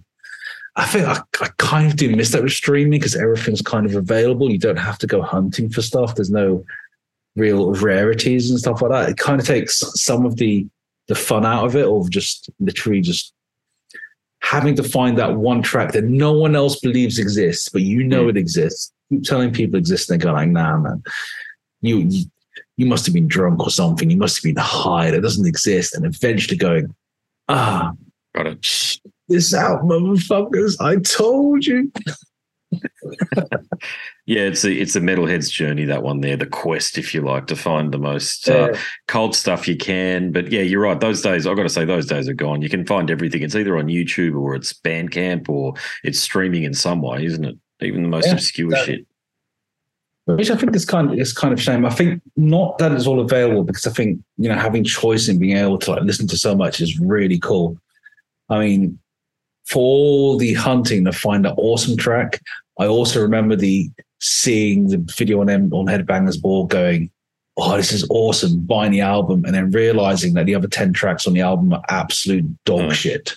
Yeah. And they put out one good one and you couldn't listen to it before you bought it. And I was like, oh, that's a waste of my money, wasn't it? That was shit. So there's always always that and stuff like that. So you've got you've got all that choice. But one thing I think is the thing I miss the most is that no one seems, I don't think, seems to make albums anymore that you listen to from the beginning and to the end, and it's planned as like this nice journey that you can listen to. I mean, the last people, the last album I found that really did that for me is that Rivers of Nihil, which is why I like it so much. I can put it on, I can start it off, it builds up, it goes through all the thing, and then it ends, and you go like, right, I've been on a journey. I can listen to this again. Whereas I think a lot of things now is just like people want instant gratification. So the first song is a hit song, then got yeah. maybe song isn't there another hit one. Everything's released as singles and stuff like that. So you've kind of heard it all before, and then there's maybe a couple of filler tracks on the album to like boost it up if they even do an album because I think lots of people are just doing EPs now and stuff like that. It's mm. like oh, I've dropped out this EP and stuff like that. And the thing I missed about an album is that it's like this nice snapshot in time of a band.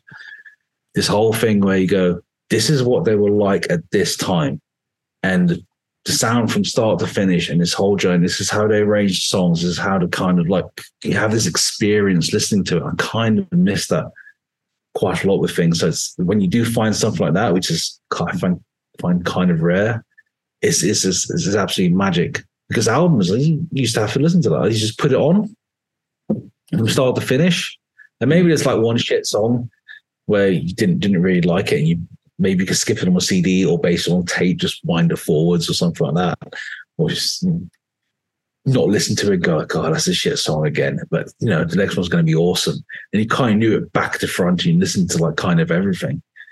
Whereas I think, yeah, because music's just, I think music is the advert for the t shirt these days. Yeah. Which is kind of a shame because it used to be the t shirt is the advert for music.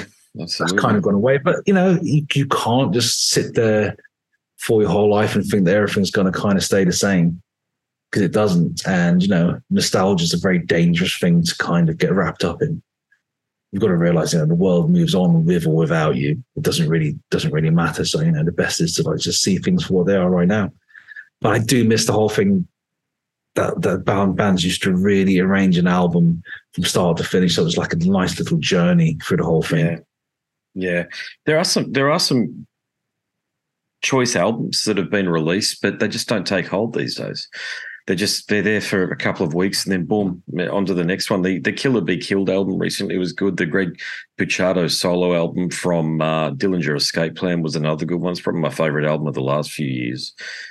But um, it's just there's just it's either I, I, also think the speed of life, just with our integration into technology, has meant that uh, things just move so much quicker these days. We just don't have time to listen to Youthanasia. Remember when Youthanasia came out? We don't have time to listen to that yeah. for six months straight.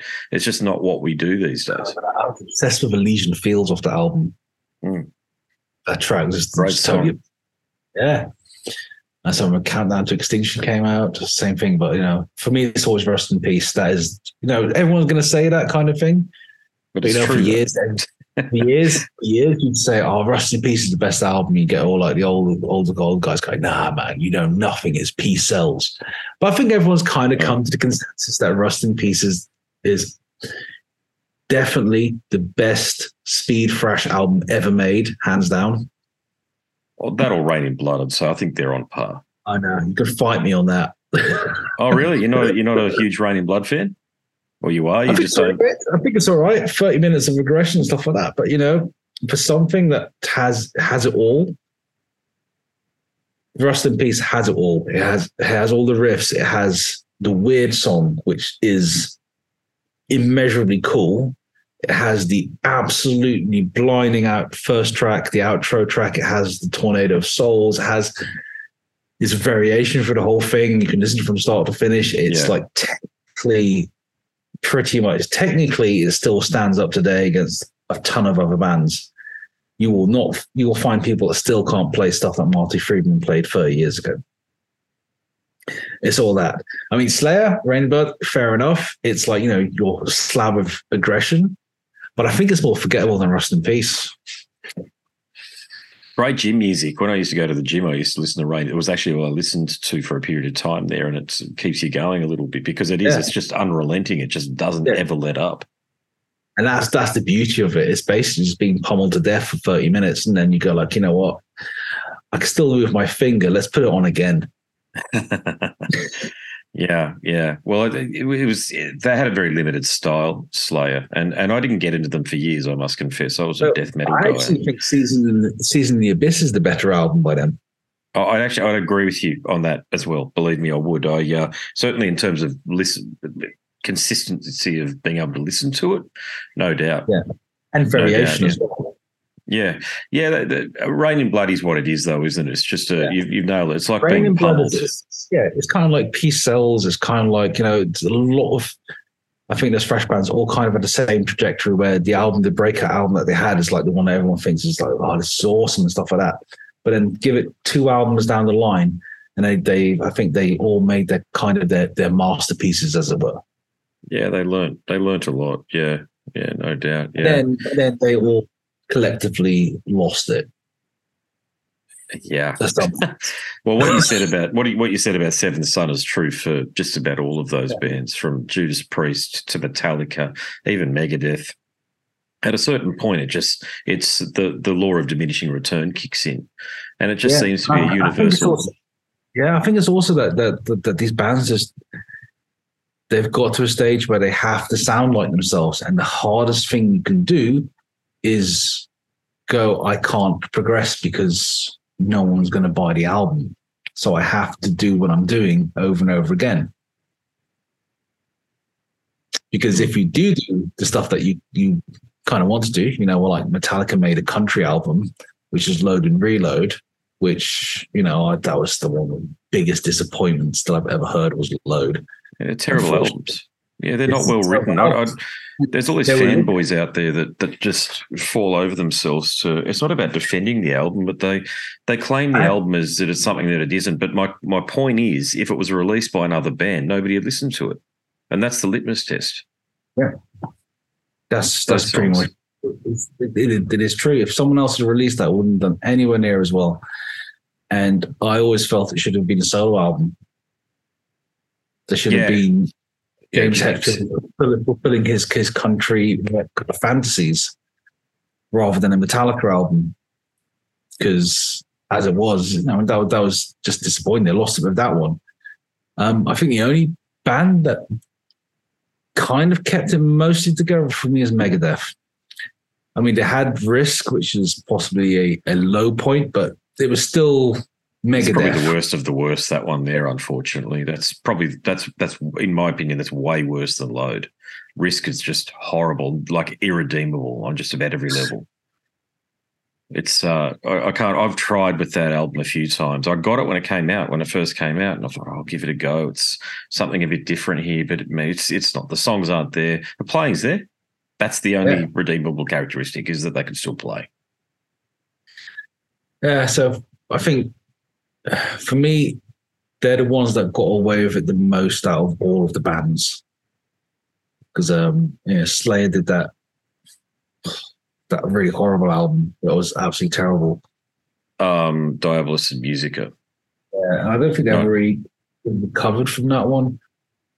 God hates us all isn't good either, in my view. Uh, it's No. it's just noisy. Yeah, they they have they as after uh, seasons in the So abyss. they had that world, they had that world painted blood and God hates us all, and the the lyrics for that and the way they're sung is exactly the same. Da da da da. World painted blood and God hates us all. So it's Yeah. like yeah, it's just Oh, shame. you've It's gone. like, Yeah, well, even they they'd even lost it by by divine intervention. The album that was recorded in different studios, and and even by then, by then you could hear it was it was like what is going on here. And then they did the Undisputed Attitude punk album, and uh, it was like they were trying to claim territory that was never theirs.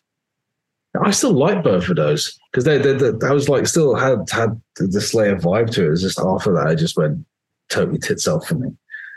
I mean, you got the punk cover saying that they're all the punk. I can kind of understand that as a cover album. That's kind of fun. But you know, that's what it is. It's a cover album, a fun mm. cover album at that point. And Divine Intervention still got some really fucking good songs on it. But I do see what you mean. It does. It's when something starts to not feel quite right about the whole thing anymore they're just largely forgettable. That's my point. And, and I was around back then. I, I loved them when they came out. I want to be clear here. Yeah, Undisputed Attitude. I remember listening to a lot when it came out. I loved it. It was I had a little bit of money by that stage because I'd left school and was working. So um, it it certainly had its hooks in me. But did I listen to it after maybe a year afterwards? No, I just never put it on ever again. That's the point about the Seventh Son thing. Have I put Seventh Son on in the last twelve months? Yeah, a few times it's a killer album. It stands up. It's yeah. it's timeless. I even like Somewhere in Time. I mean, I love that album. Yeah, love it. It's yeah. I just remember just looking at the the the cover artwork for that and trying to find all the things in it. Yeah, yeah, like all the great that way. But for me, yeah, for me, Maiden is definitely the peak was Powerslave, Somewhere in Time, and Seventh Son. Those three albums are just whew, mm. peak of their powers. There was five albums, was, not there? Yeah. yeah. five albums there in the middle for them. The, the, the, the, I often say that Maiden had the greatest stretch of classic albums of any band in history, yeah. and that includes the Beatles and all the rest of them. I'm sorry, but that's the way I feel. From Number of the Beast up to a Seventh Son, it's just no bad songs, no bad songs. They're just all there. Amazing. Don't know how they did it actually. It's a great dynamic. Yeah, I think I think it's definitely the band dynamic that did it. That they just worked very well together. Yeah, just right the way through. Piece of Mind, power slave, somewhere in time, uh, no prayer, uh, not no prayer. God, that's horrible. Sorry, I can't stand that album. Um, Seventh Son and Number of the Beast, uh, the whole thing, just because a collective, they're all different. They're all they've all got their own characteristic and their own unique personality. Well, they've all got their own vibe. So it's like the whole and I think in some cases, flawed production does give them that vibe. Mm. And it does does have that like those those sounds to it. But yeah, you listen to the, all those things, and you can listen to them from front and back, and they're just like a nice little story and adventure. And I think they did lose that after that because yeah, they're an odyssey. I, yeah, can't put on Brave New World like that because it's got that Blood Brothers song on, which I think is absolutely atrocious. Same. Uh, yeah, we God, we agree on just about everything. Yeah, I I uh, I hate it. I, the Clansman. I, I, just I, I can't. Yeah, I, I remember when it, that was the one song on that album. That album came out because I liked it when it came out again, but I skipped it. Which is it's a long lumbering piece of shit. And uh, but then they play it live. It's the one song from yeah. that album that they consistently play live, and I don't. Is it the Braveheart thing or or whatever? No, that was the Clansman, wasn't it? But they they linked it in with something else, and it, it just was. It's too long. It's boring. It's very very boring. It's like your blood brothers. Okay, fine. Yeah. Please go back to my history lessons in the next one. Thank you. Yeah, thank you very much. Yeah, yeah. Mate, I'm going to have to wrap things up. I love talking to you, though. Um, look, whenever you want to, whenever you want to have a chat, just please reach out, particularly with the new yeah. material. Just, just talking metal in general, man. If ever, you know, if ever you just want to talk the shit, man, and you want people out there to listen to two blokes talking about their love of metal, man, just hit me up. Yeah, that'd be cool. I mean, if people want to listen about two people talking about metal, I mean, they must do because people listen to all kinds of shit these days. So, you know, having having like people shoot the shit is probably not a bad idea. So, I'd, I'd love to do it again. Fantastic, brother. Thanks very much again. I really appreciate the opportunity to ah, catch up with you. It's been cool. It's been, good. It's been a blast, man. All right, take care, dude. Thanks, brother. Have a great one. Have a good evening. Cheers, metal. Absolutely. Catch ya. What do you think? Top fella, isn't he? I love it when we can just branch out and just have a good old chinwag about heavy metal, Iron Maiden, all of those topics that have occupied so much of my mental psyche over the past few decades, and that James is such a good bloke to boot, that's a bonus. But uh, yeah, we'll see. what other plans we might be able to conjure together in the near future. So there you go, James McIlroy, Cradle of Filth's guitarist from 2004 to about 2012. A great addition to the Chronicles of Filth. Go across to the Chronic Cradle of Filth Conversations link on the Scars and Guitars website, where you will also find mini chats, mostly with the pre 2000 members of the pre 2000 lineup. So, of course, there's the big one, Stuart Anstis, but there's the Ryan brothers, Greg Moffat, Nick Barker, Paul Allender. You've got some Was Sarginson, Nigel Wingrove, the art director, and photographer Chris Bell, and Mike Exeter, too, the famous mixing engineer. It's all there and hopefully, hopefully in the near future, or sometime anyway, whenever it happens, it happens. Les and Sarah will appear on the show. All right. Thanks for tuning in. My name's Andrew Mackay Smith. I'm the host of the Scars and Guitars podcast. Until next time, it's a very goodbye for now. This is Erik Rutan of Cannibal Corpse. You are listening to the Scars and Guitars podcast with Andrew McKay Smith. I've been the host of the Scars and Guitars podcast since 2017. The first musician I interviewed for the show was David Vincent from Morbid Angel, and things have just snowballed from there. In all, I've posted almost 650 podcast episodes featuring conversations with many of the leading lights of rock, heavy metal, and beyond. It just got to a point where I thought, I need to write a book about all this, so that's exactly what I did. In Scars and Guitars Volume 1, you'll read a heap of deep reveals and commentary, such as Dez Fafara talking about Coal Chamber and why the band will never return. You know, if you're a, a band just starting out, you need to hear me. Do not start a band with partners. Ever. Yeah, wise words there. Sage advice, mate, for anybody. Don't ever, because I, I can't go do Coal Chamber right now unless I get others involved. Phil Anselmo talks about the episode in his career which gives him the greatest sense of accomplishment. I think the staying power of the, the fans and the staying power of the I, of the songs, you know, whether it's Pantera, Down, or Superjoint, the fans remember the songs. Alex Skolnick from Testament confirms that yes, playing the guitar in Ozzy's band is anything but an ordinary gig. Will Silenoz from Dimmu Borgir write a book? Pär from Sabaton gives advice to people who want to start a band. Look at the team around you. Look at the bandmates. If uh, if the guys want to be on the stage, then it's all cool. If the guys want to be backstage, then it's not going to be cool. Current and former members of Cradle of Filth discuss the band's seminal 90s material. Read about the reaction to George Lynch and Mark from Suicide Silence's comments when they throw shade at then President Donald Trump. We have this idiotic monster, you know, this egotistical, self aggrandizing, complete piece of shit in there. I, I, just I just can't understand how we've gotten to this place. And yeah, we kicked a hornet's nest with Sepultura.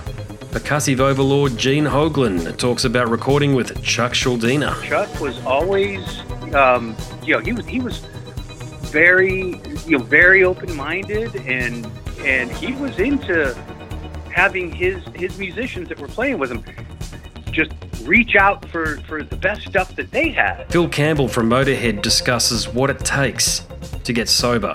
John Five answers his critics who dismiss his tenure with Marilyn Manson. You know, my name is John Five, and Manson gave me that name, and um, I had some of the best years of my life in that band and, and learned a lot. And we get the lowdown on Trey Azagthoth from those who would know, including his mother. All across Scars and Guitars Volume 1, there are moments of tension, relief, tragedy, exhilaration, and throughout it all, you'll obtain insight that I believe no one else has managed to obtain from many of your favourite artists. So treat yourself. Scars and Guitars Volume 1 is currently available as an ebook with a print edition on the horizon. Follow the links attached and download a sample. I'm sure you'll be compelled to read the whole book.